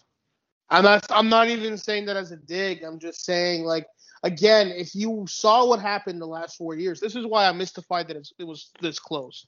You saw the last four years, how you could be any type of patriot and say this is what's good for the country is four more years of this. It's I don't think that's that's beyond unity. That, that's, to- that's that's a, that's a fracture that's not to, gonna tie fixed. to tie it into talking at the beginning when you were saying like who could have called this a buddy of mine uh started the Other than everybody who called this, you mean? Yeah. other than everybody who called this a buddy of mine started uh started the pandemic in uh, rural oregon ashland oregon so about like six hours south of portland and is currently in the pandemic living with his in-laws in uh, in idaho Okay. and so it's like who could call that like that guy Yeah. he was he was like because I live it. He's like he's like it's it's like he's like he's like when you're wondering who these people are, and he's like and it's weird. And it, and again he's saying he wasn't necessarily going to say Trump is going to win or whatever, but he's like who's going to call it 50-50? He's like when you're in those rural areas, he's like arguments, not necessarily violent, but arguments break out every time you're in a store. We someone's wearing someone's wearing the wrong pin, someone's wearing the wrong hat, someone can't bite their tongue. And he's like, I'm not even and this is like where the the left also can go pretty violent and crazy. you know, like like j- just where he's like he's like every time he's like you'll, Yeah, you'll there's sit a there difference between a fucking American flag pin and a swastika pin, though. Yeah, yeah, I like we always bring up funny this- with, with without a doubt, but it's not always Like- it's not always that, right? But it's just like he's like you're just going grocery shopping and he's like there's a feeling that you're a split second away from an argument. Yeah, Like but the, you know, sec- the second MAGA hat walks in, or the second like not last summer, but the summer before, I went to Washington D.C. I've got a good buddy there, and we went to go see the Stones. Mhm. And um, it was over July Fourth, and I didn't really want to do anything to like, like I wasn't going to go see the president speak. I wasn't going to go take part in all that bullshit. really. But the morning, but yeah, really, I I went for El Salvadorian food that night. Okay. Um, but the next day, I had a few hours to kill before I had to get to the airport, and I decided I would go to the Holocaust Museum. Mm. And it almost felt like penance. Like I'm going to America to have a good time. Let me go and feel awful about the world as I'm on my way out the door. And as I was leaving, there was a crowd of people lined up to get in, all wearing "Make America Great Again" hats. And obviously, I come from like a really vulnerable spot. I'm, I can remember seeing photos of my family tree on my dad's mom's side where entire branches were wiped out by the Holocaust. But I'd like to think that it doesn't, you don't have to have lost someone in the Holocaust in order to see how fucked up it is. Right. Yeah. Especially when you when you walk into a room that's just like people's shoes or Mhm. eyeglasses. Um, I started to Yeah, you don't you don't need to have a relative for like the atrocity to resonate. Like that's not. I started, I, I wanted to yell at these people, and I just I just started to cry, and I, I called my dad, and I had him. He kind of talked me off the ledge a bit, but after spending two hours on a tour of this museum, and seeing what propaganda can do, and seeing what that that nonstop barrage every day there's something, and to the point there's so much that people can't keep up. And then holy shit, look what happens. There's a Holocaust. Mhm. And to see people lined up wearing that hat felt so weird. I, I asked somebody who worked there as I was waiting for my Uber to get me the hell out of there, like, do you see this all the time? And he said, yeah, but I got to be honest with you, it's just a souvenir here. It's something you buy, like at those sports stores that sell Hab stuff on St. Catherine Street. If Yeah. you do Yeah. then it's Nationals hats and Capitals hats and the Washington football team stuff. They hadn't changed the name yet. And Make America Great Again hats. And that really messed me up. I, when you mentioned the not being aware of the divide before, and I don't know how much time we have left, but I'm sure you guys spent a lot of time watching political commercials like I did during the last the last couple of months. hmm And I saw a ton of uh, Elise Stefanik doesn't care about the troops. And, Oh, that was a fucking Yeah. great one. What's and that? Paxton, but Paxton Pedra is a socialist and she wants to take your guns. And watching that from here, I was like, okay, well, Tedra Cobb's going to win the landslide. Elise Stefanik took 65% of the vote, Mhm. 64.3 to 35.7.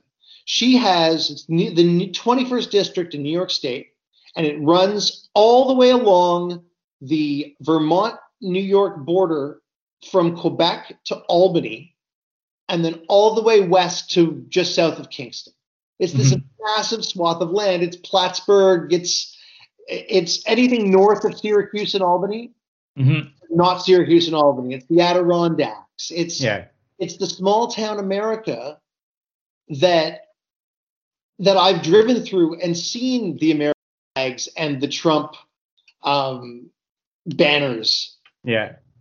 And yet you drive out of it and you drive into Manhattan and then suddenly it's it's it's just Well, it's it's it's crazier than that, really, right? Because like you said, it's also touching Vermont. You know, like it's also touching Canada. Like like we, my, my wife and I had a similar thing. We drove up um during in 2016.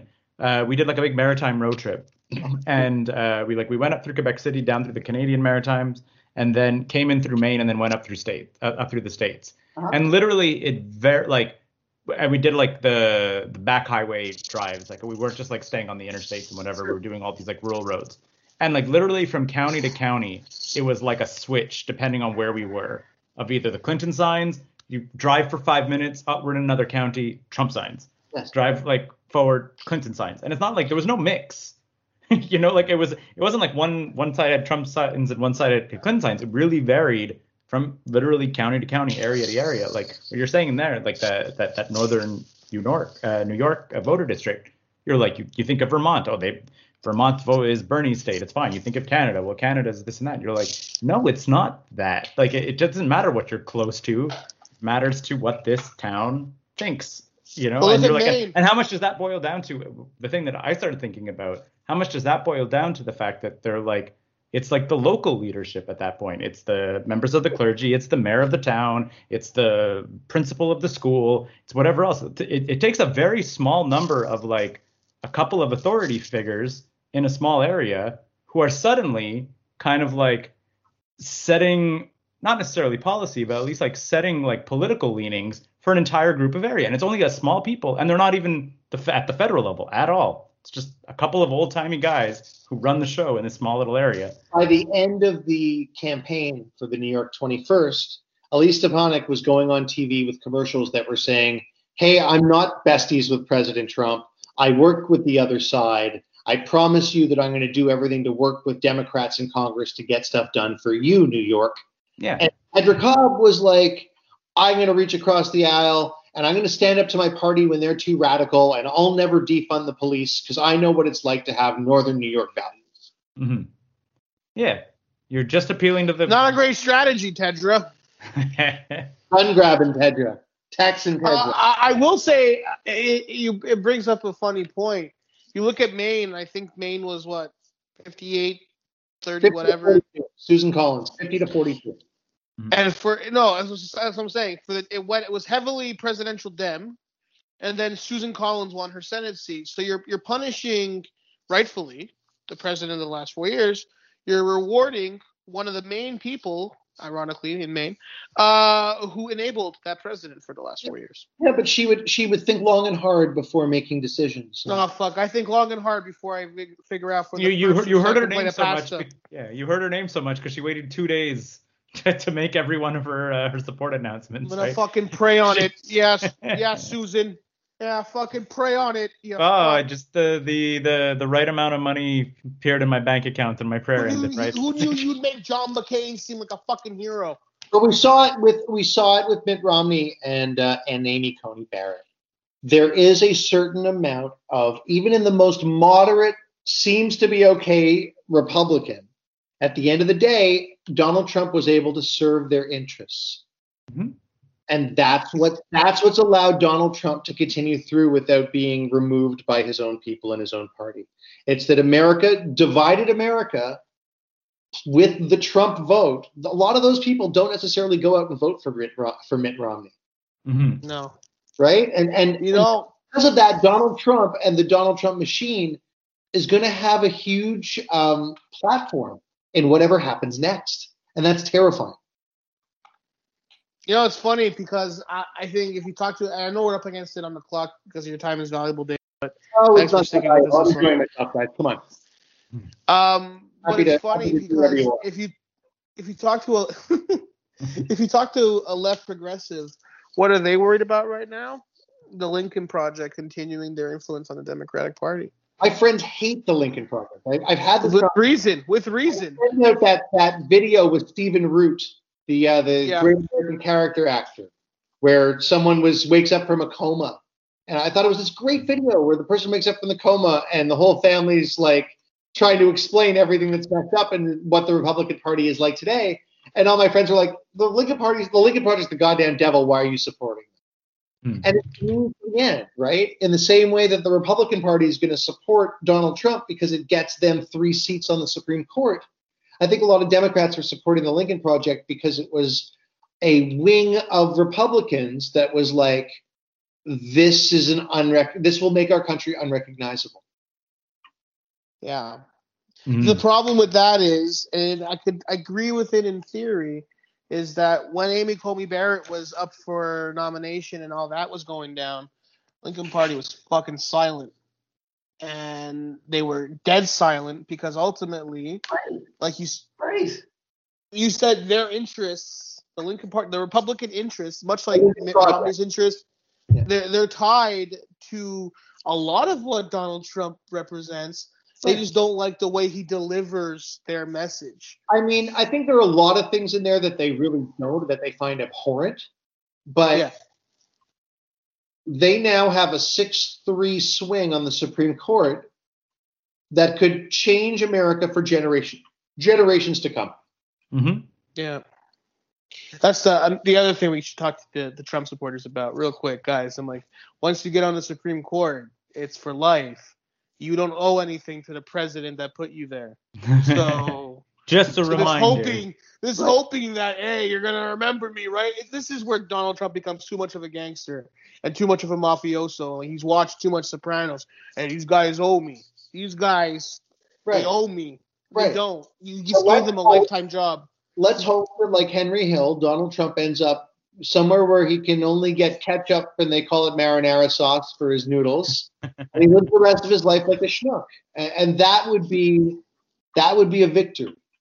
Yes, That, that would would be. right now. And I know it's vindictive, but I don't give a shit because I'm, like I said, I'm exhausted. And it's, Yeah. it has you- frayed, it has frayed me and so many people who pay attention. Wouldn't it just be so nice to not have to pay attention? Super close. Still got to pay attention because because you never know what shit's being pulled. Yeah. Yeah. But man, I mean, I hate to keep coming back to this, but like, I'm tired. Yeah. Well, that, that, It'd be that's nice what I was to- like. Uh, I was gonna say I was like I uh, I've been sleeping badly like the last couple months, but I was like I was like I've told my friends I was like I I've been actually had a like like better night's sleep post post the Biden win and stuff, and I was like because I was like at the very least, and like I said, I absolutely know the DNC has its problems and their scandals and whatever else, but I was like at the very least, it sounds like you know Biden is at least like anti-racist and anti-pandemic. And i was like and that was something that wasn't sure. I was like and when we're talking about bare minimum silver linings he seems to you know like acknowledge that racism is an issue that needs to be dealing dealt with and acknowledges that covid-19 is an issue that needs to be dealt with. So i was like on the whole it feels a Yeah, little take that as a win. You take that as a win. you know like whatever you want to say about the dnc like It's like being a Knicks fan and making it and making it as the seventh seed.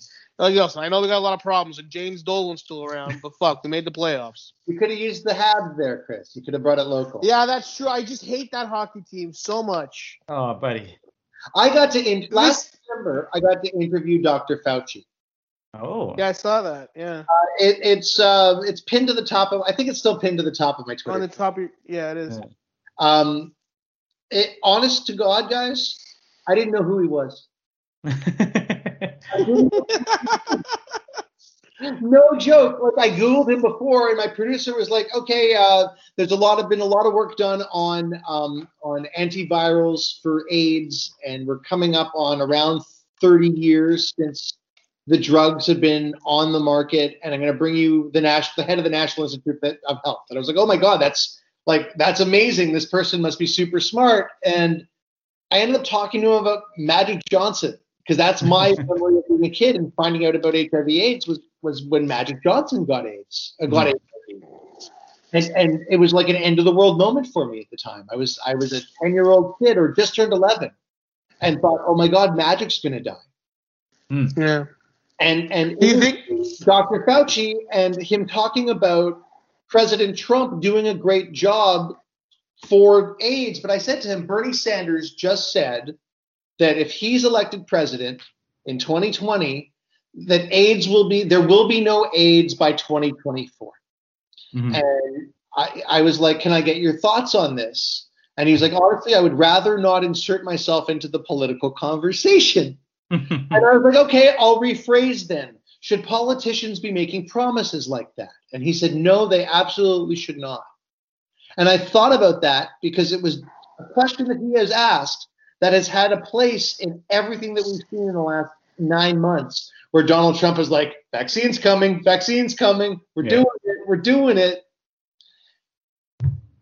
I, I I found it fast, I- right. And then last week, or I guess two weeks ago, he says he's going to fire Fauci after the election. Still you- hasn't done it yet. So. Wait, right. But when you say that the bar that Joe Biden is, is understands the pandemic and that this is a problem, that should have been the election right there. yeah oh yeah And it was, fuck you, I don't have to wear a mask. No, it's great. That that Do you that's think? something. Do you think? Conversely, do you think if Trump took the advice of Fauci, the advice of his advisors, took the pandemic seriously, are we looking I- at a Trump he would've won. landslide in, in this election? They that's were- that's the- a the- narrative that's out there, right? Fi- fiscally, they were doing so well Were they? that The stock market was, but Jim and Joe in Mississippi didn't have any more money in their But pockets. so so the thing is, I, I like to me is we know it was close. Like we saw it with Yeah. with the pandemic, with George Floyd, with everything else, it was still close. So to me, if you remove those things, I hate talking about George Floyd as having a uh, George Floyd's death having a a, a, a, It- a it did, place on the election. it, I don't know if it did. It's but no, but so here's the thing. So here's the thing. Here's why why it did. And and I was I was reading a, a, an article about it because be, because of the pro the like the Black Lives Matter. I don't know. Weird. Sorry, guys, that's my side. Oh, Sorry. watching a commercial with Dave. Uh, what they were saying is they were like, I actually paused Jeopardy an hour and a half ago. Oh shit! I'm so sorry. That's okay. Right. That's- But they, they were saying like it absolutely did because of the fact uh, that the protests, um, a lot of the Black Lives Matter protests, result in actual uh, legislative changes in a lot of places, and they were like that as a factor to instilling the possibility that politics can work for you.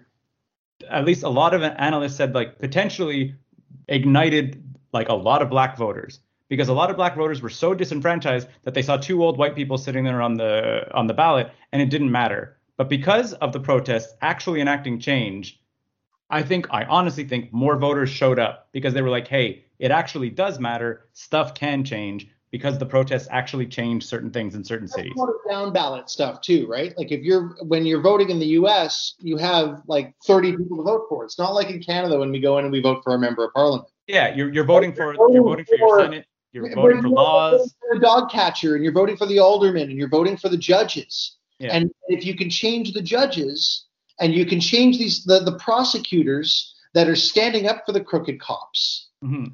you know, I think people saw the the reason to to buy in and not just buy into Joe Biden, but to buy into a lot of democracy. like, Yeah. yeah, like like that. That's it. So I, I do absolutely believe that uh, the racial issues of 2020 it potentially invigorated the vote, and I think also obviously the handling of the pandemic potentially resulted in uh, certain uh, right-leaning voters going to the left because obviously there's a, just we know there's a large elderly base on the right that I think maybe switched. So I think that without those two things, and with the hindsight of it was still incredibly close with those two things, yeah. Trump would have won.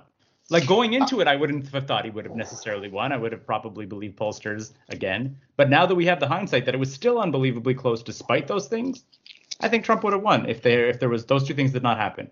This election was was close.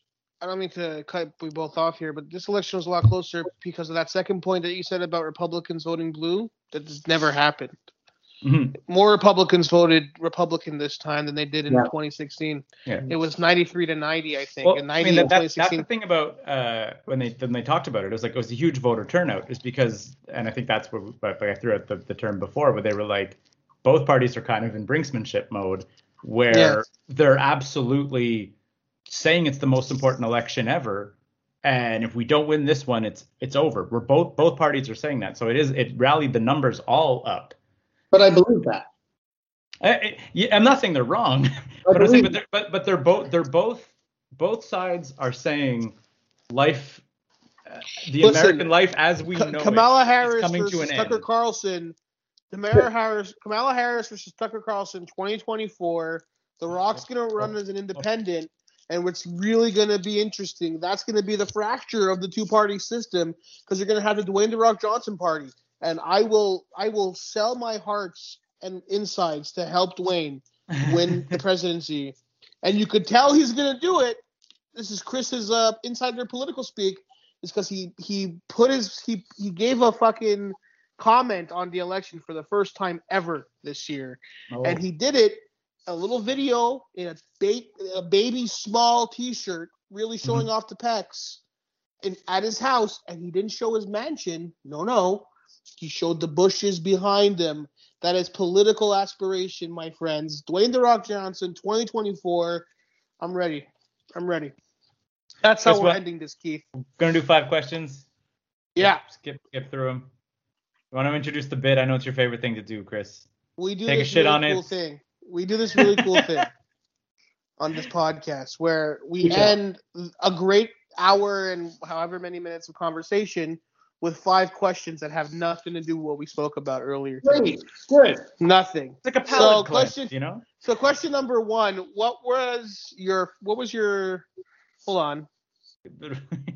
Chris has Hold to go on. back to the drawing board for this. Hello. We've been talking for a while. Uh, uh, what are your thoughts sound like? What do your thoughts sound like? What do my thoughts sound like? Yeah, That's the question. What do my thoughts sound like? yeah. Yes. Yes. Yes. Wow. Like, Do you have the? Uh, do you think in like shapes? Do you think in ideas? Do you think in lists? Do you think in monologues? Do you? Uh, what into the in the mind of, of, of Dave Kaufman while you're while you're while you're putting together, say like your a- shows. getting Yeah. ready for a show or whatever else? Like how does how do the thoughts? When I'm getting ready for a show, because that's that's a different question. When I'm getting ready for a show, um, I'm I'm thinking about my my idol who was Gord Downie, and I'm Mhm. thinking about how to try and have a, a one one hundredth of the ability to entertain and inspire Mm. that he left me feeling every time I saw him in concert. I think it's uh, first of all, it's a beautiful answer. Second of all, it's more than one one hundredth of an ability to entertain, um, Mr. Kaufman. But that's uh, you know, you're doing a good job there, Dave. Exactly. I, don't, I was like, I don't want to understate what Dave does, but then you also don't want to understate what Gord did. So you know, like. No, I know, and it, it, you know, a frequent uh, guest of and a good friend of Dave's is uh, Joey Elias, and uh, if you don't uh, like the hip in front of Joey Elias, um, it's bad for your career. So, Hmm. um, Well, that's something that Joey and I share. Joey and I are very good friends, and and that is a uh, the fact that Joey and I were able to bond over our love of that band uh, was was and continues to be a very Yeah. cool thing. And, and what Chris was saying isn't isn't just about comedy. It's not just saying like it's gonna be bad for your comedy career. It doesn't matter what your career is. If you're Right. if you're No, naysaying Joey's to a man hip around about Joey town. Elias, Joey's well whatever connected, career yeah, you're in, no. fuck, it's, you it's, could be it's, a it's the banker. hip, baby. it's like, oh no. A hundred, the, the hundred Meridian. Like I don't know if you. Um, question number two, Yeah. Keith. Uh, what was your favorite thing to eat as a kid? Huh. As a kid. Yeah, My- well, and and kid is is subjective to whatever you you make of it. My um uh, I can say that I honestly miss my grandmother's cooking. Mm. Uh, I Is there miss those. I'm- Pardon? I said, was there a particular dish? I, I? I, I, miss her matzo ball soup. I miss um, I miss those Friday night dinners where there was just an abundance of food. And um, yeah, and I, I mean, so much of it, so much of, of food is associated with who you share it with, right? Mhm. So I miss I miss those days. I miss I miss that a lot, and I miss my grandmother's cooking. But her matzo ball soup was off the charts awesome. Have you ever Have you ever that? tried to make it? No, I honestly I would have to analyze the recipe, uh, but I, I don't know. Have you ever had those those moments you just talked about, like a big Sunday dinner? Uh, there there is like a moment I think in a Friday, kid's life. Friday. Hey, hey. sorry, Get the fucking sorry. get the Sorry. big get big day of the week right, huh? So I'm Jesus. saying it might be might might be different because Chris is uh is is Italian, so I feel that they're the, the Is he? family. Is he? Uh, I feel that the family the family is often a lot more involved in preparation. But I, a I'm I'm a disaster in the kitchen, and b uh, as a kid I, I was you know Chris Chris can attest. I was like outside playing or whatever while while dinners were happening. But there's like a moment I feel like where where you're growing up where suddenly you realize what went into the spread. Sure. Like, like you know what I mean? Like you're just sort of like I was running around outside, and then I came inside, and there was like a there's a three course meal, and there's a salad, and there's a soup, and there's dessert, and there's like whatever, and then suddenly you were like, Mom was working on this for all weekend, you know? Like you're one, like of this the, is one of the follies of youth is that you you spend your whole youth trying to get away from your family and be with your friends, and then when your family's not around anymore, you realize how much you miss it. Mhm. At least for me. Like my, No, that's mom died that's the same for me. Keith Keith uh Keith hated his childhood, so ah, Like, that's not that's not true at all. I'm kidding, I'm kidding, I'm kidding, I'm kidding. Like my mom passed away five years ago and the the line that dividing line from like before she was sick and we used to congregate and do these family things to after is day and night. Mhm. it's Yeah. day absolutely day and night. And i and i think about all those times when i was a prick as a kid and i would either try to get away from the table as fast as possible or just not be there in the first place. Like i, I worked at the olympics in 2010 and i remember my mom being like you will be home for passover this is not a discussion you will get your ass on a plane the olympics are over stop having fun with your friends and get your ass home for passover and I mm-hmm. fought her tooth and nail, and I didn't see the light on it, and I finally came home and I resented it. And now, you know what? I'm so happy that I came home. Yeah, Yeah. of course. I think a mean, lot yeah. of moments we have a lot of moments that we look back on, especially in families, in bigger families that are you know revolve around a meal, those type of relationships. Uh, you do a lot of looking back in your life as a. I think when you become an adult, and you're right, you have a lot of regrets about man. I wish I could just what I would kill for one more dinner with my grandfather or whatever, or my dad or my uncle. You know, just those certain little things. But I think took for granted. Makes sense, and everybody everybody did that to the generation before. Yeah, them. exactly. That's And it. I- I it think happened to that's- us too, and that's just a part of everything. But it's cool to know that we have, you know, souls, and and I mean, I guess you know, I'm sure we both come from guilt-ridden places, Chris. And um, No, it's nothing but positive reinforcement here. Oh, good for you. Um, You know, the, the Roman Catholic Church is, ba- is based around making everybody feel good about their mistakes. yeah, everyone welcome. it's all great. Um, hey, another Catholic in the White House, baby. We're back, baby. Never an Italian though. Uh, question number three, Keith. Scary uh, he was in the White House for 11 days. Come on. Yeah, It's like- missed the birth of his son. Fuck. Still this this question this question actually like from what we were just talking about the uh, feeds in really well. Uh, what is the best or worst part about growing up? Like it, uh, we segued it automatically. Huh. Wow, these are great questions, guys. The best Worked really hard on them. Put the work in. Um, I think the best the best part of growing up is being carefree, Mm. Mhm. Uh, and, and I know that that comes from an extreme place of privilege, and that not everybody gets that growing up. But man, I had a just a, a great childhood, and I I felt very carefree. I'd say for most of it until I was probably 12 or 13 years old. I did not ever have anything to worry about.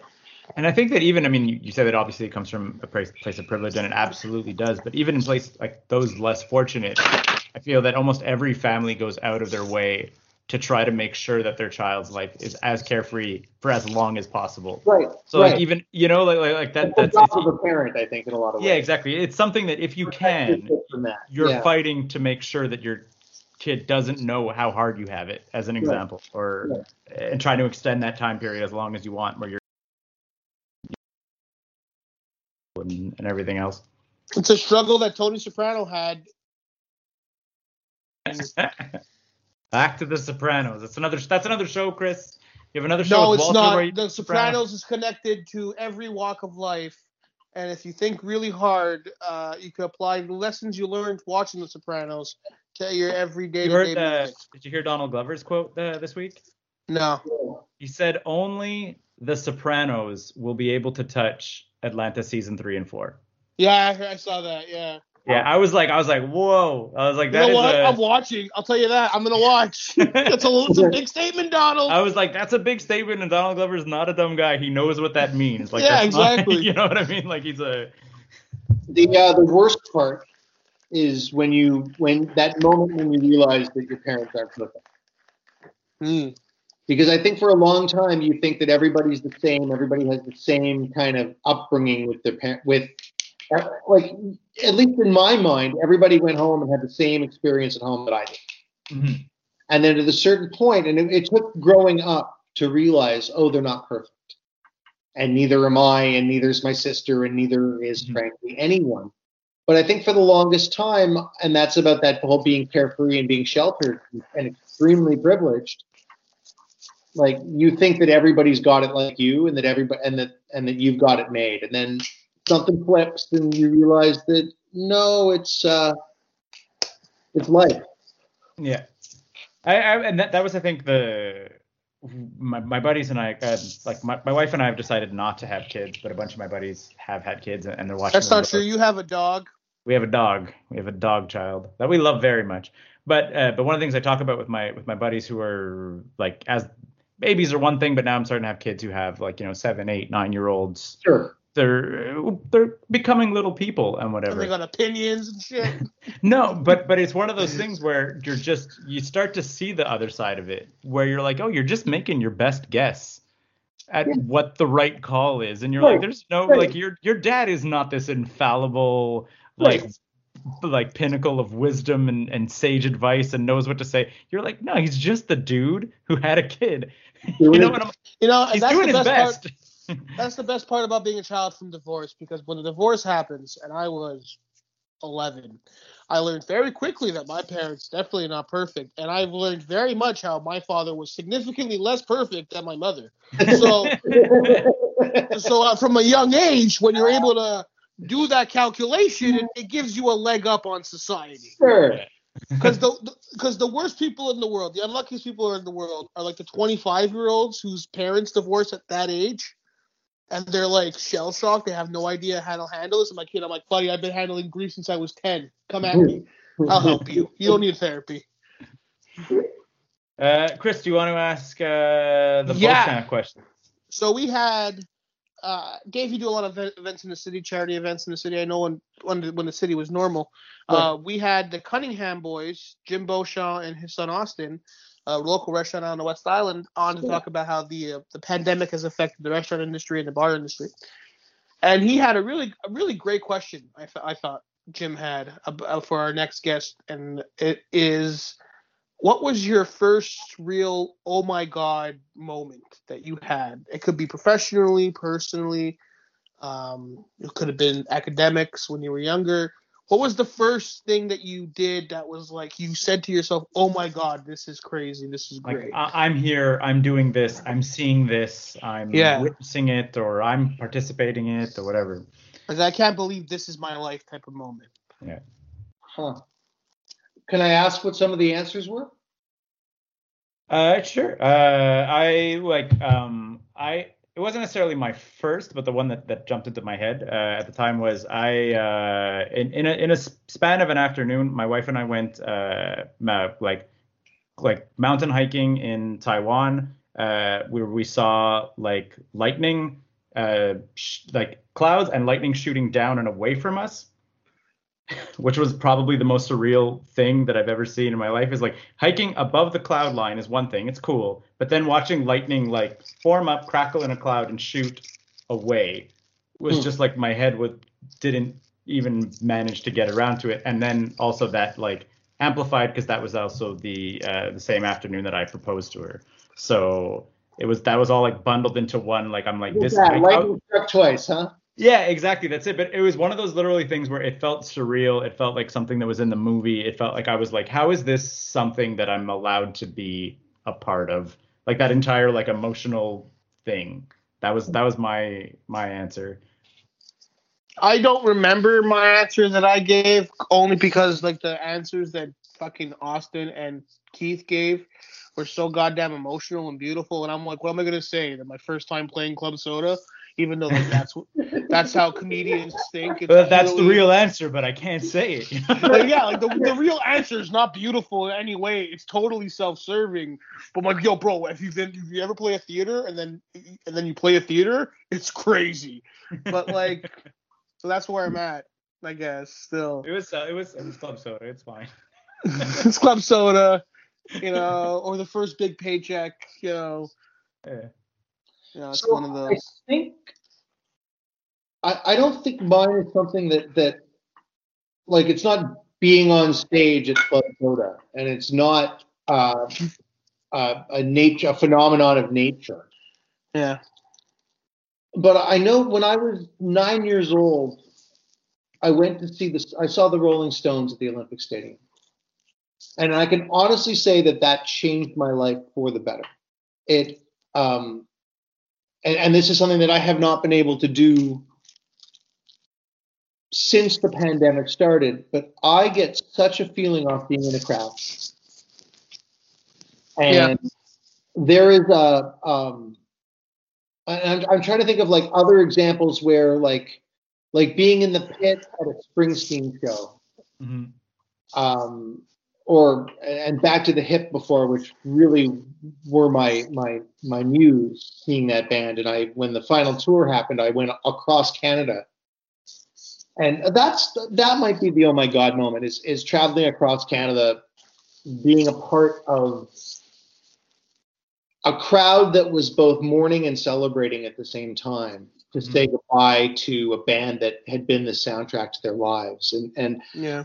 picture I had literally gone Calgary, Winnipeg, Toronto, Toronto, Hamilton, Ottawa, Kingston.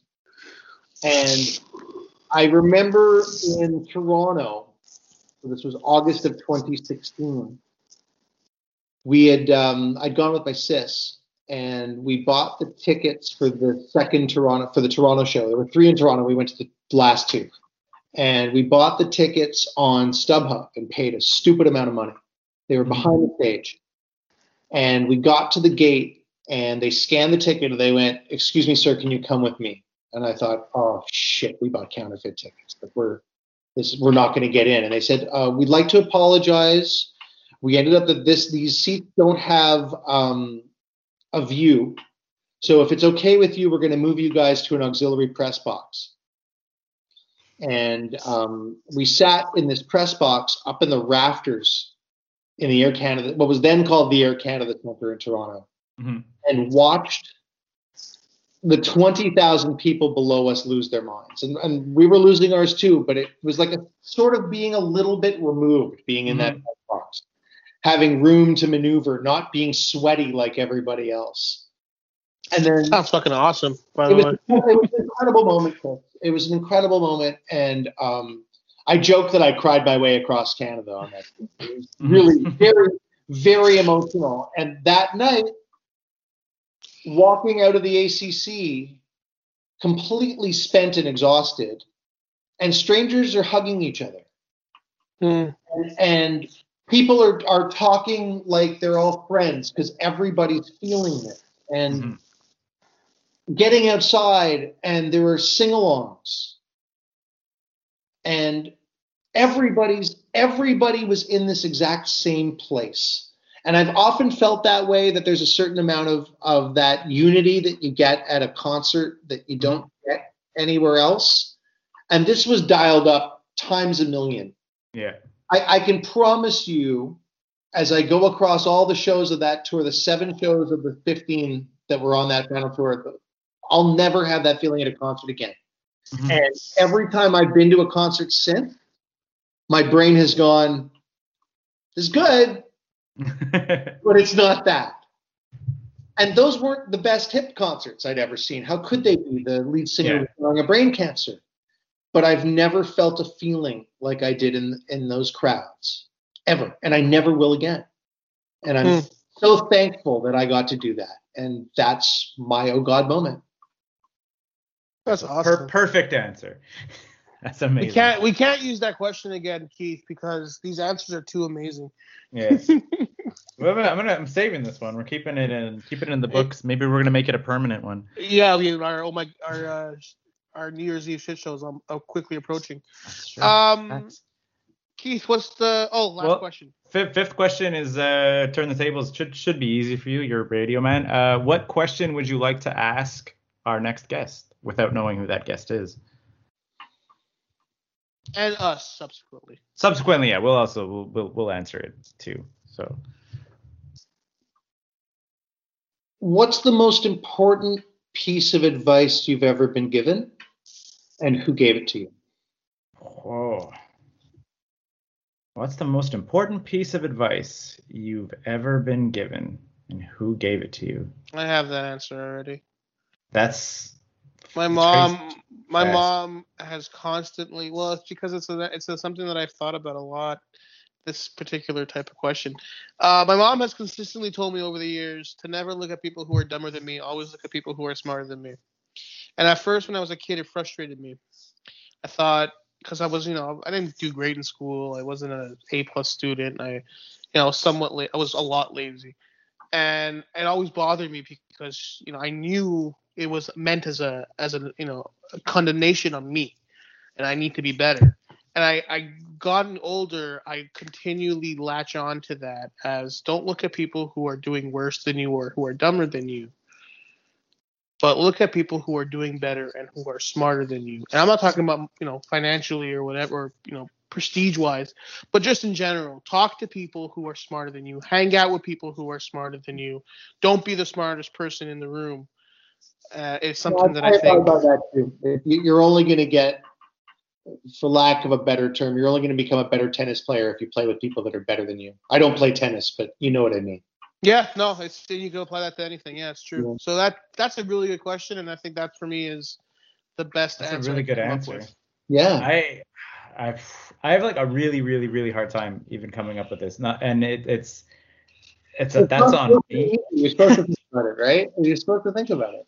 No, no, no, for sure. But it, it's like I know, like it's I, it's, and I think it's on me because I don't remember my sources. Like there, there's stuff that I've like passed on as advice that I know I didn't create, but I don't remember where it came from. Like, uh, like I, I've given a like piece of relationship advice that, well, um, it came from somewhere. I went through a, a I got married when I was really young. Went through a weird like uh, the kind of weird emotional drama filled uh, divorce that only like people who are 21 and 22 are even capable of, right? Because you're basically like, Wow. yeah, yeah. I, yeah, I got Keith, married. Uh, Keith didn't wait long. You know, he was right in there. yeah it was it was like one of those crazy like we're basically early 20s and we know everything when now you look back and you're like you're a teenager and you know nothing even though you have a two in front of the number of your age you're you're an idiot uh but and nobody says we can do it but we love each other so we can. So like that that's the start of it. So of course the explosion of it uh is afterwards and and is just as stupid and dramatic and over the top. And and again, I, I wish I could come up with where this uh, advice came from, but it was like something that I learned and, and experienced firsthand uh, with the explosion of that first marriage, uh, and then then took with me into future relationships. And it was like the best relationship advice I ever had, and it pains me that I cannot remember the source.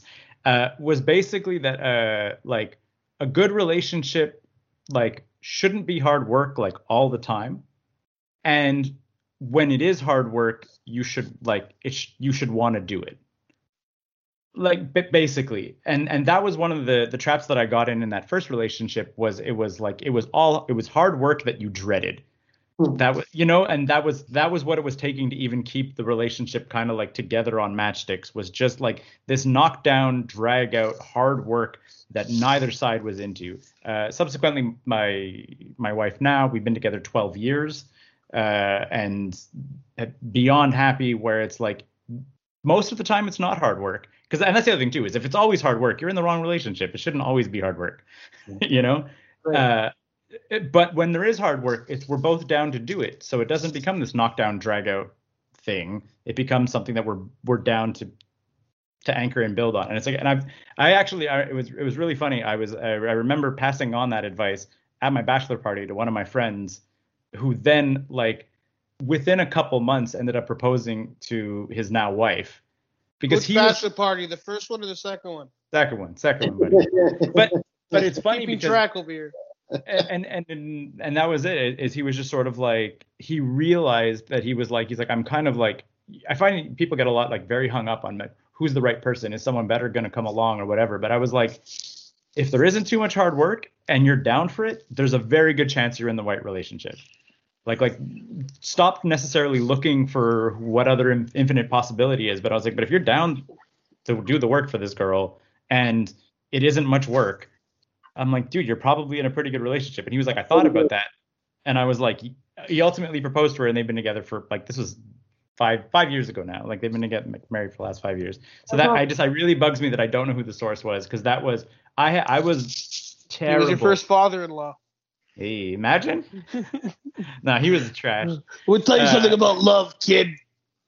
No, but that that's it. But it was one of those things that I was always I think and I think that like Hollywood and stuff has like done a disservice to what a relationship is supposed to be, kind of like tricking us into believing that if there isn't high drama, it's not a real relationship and that you need to the way be that Aaron Sorkin tricked us about politics. No, but like you and know, that is the much. perfect, Pretty perfect much. callback to this podcast. Yes. Dave Kaufman, this has been an absolute blast, man. Thank you. Chris, I miss you, man. We used to run into each other and shit. Like, I I don't know. into anybody. and now we don't run into anybody. Exactly. But uh, We used I look forward to, to seeing you. I look forward to seeing you on stage again. You must miss it so much. yeah, it's been uh, it's been a lot, you know. It's, Yep. uh, Yep. At this point, at this point, I've uh, fully accepted the reality that uh, I'm gonna have to live on the internet somehow. So that's what we're doing. Um, Uh, but hopefully congratulations. it comes back soon. I, I really enjoyed that.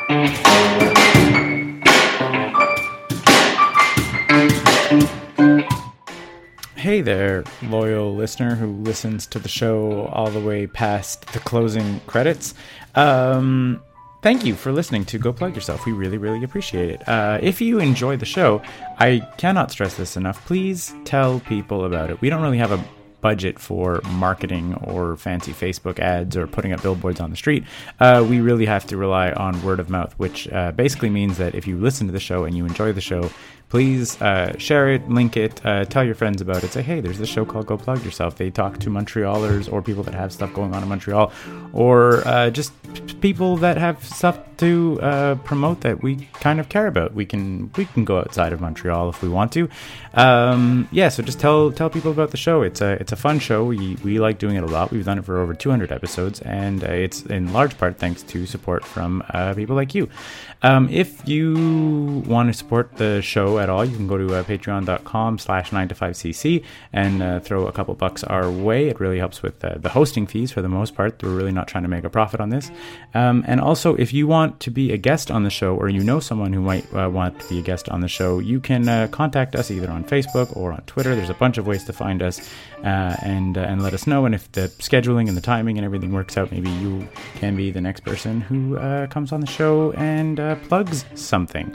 Uh, big thank you, as always, to Leland Beckman and Oral Turpitude, who provided our theme songs. And of course, a thank you to uh, all of the hosts that we have on the show Walter J. Ling, who is technically retired but still sometimes hosts, Christopher Vendito, Lawrence Korber, and Ines Anaya. All are all amazing co hosts, and you should support them and their comedy uh, and all of that.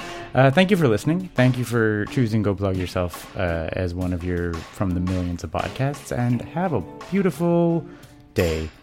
Thank you. 9to5.cc. Podcasts, blogs, and comics. Made in Montreal since 2011.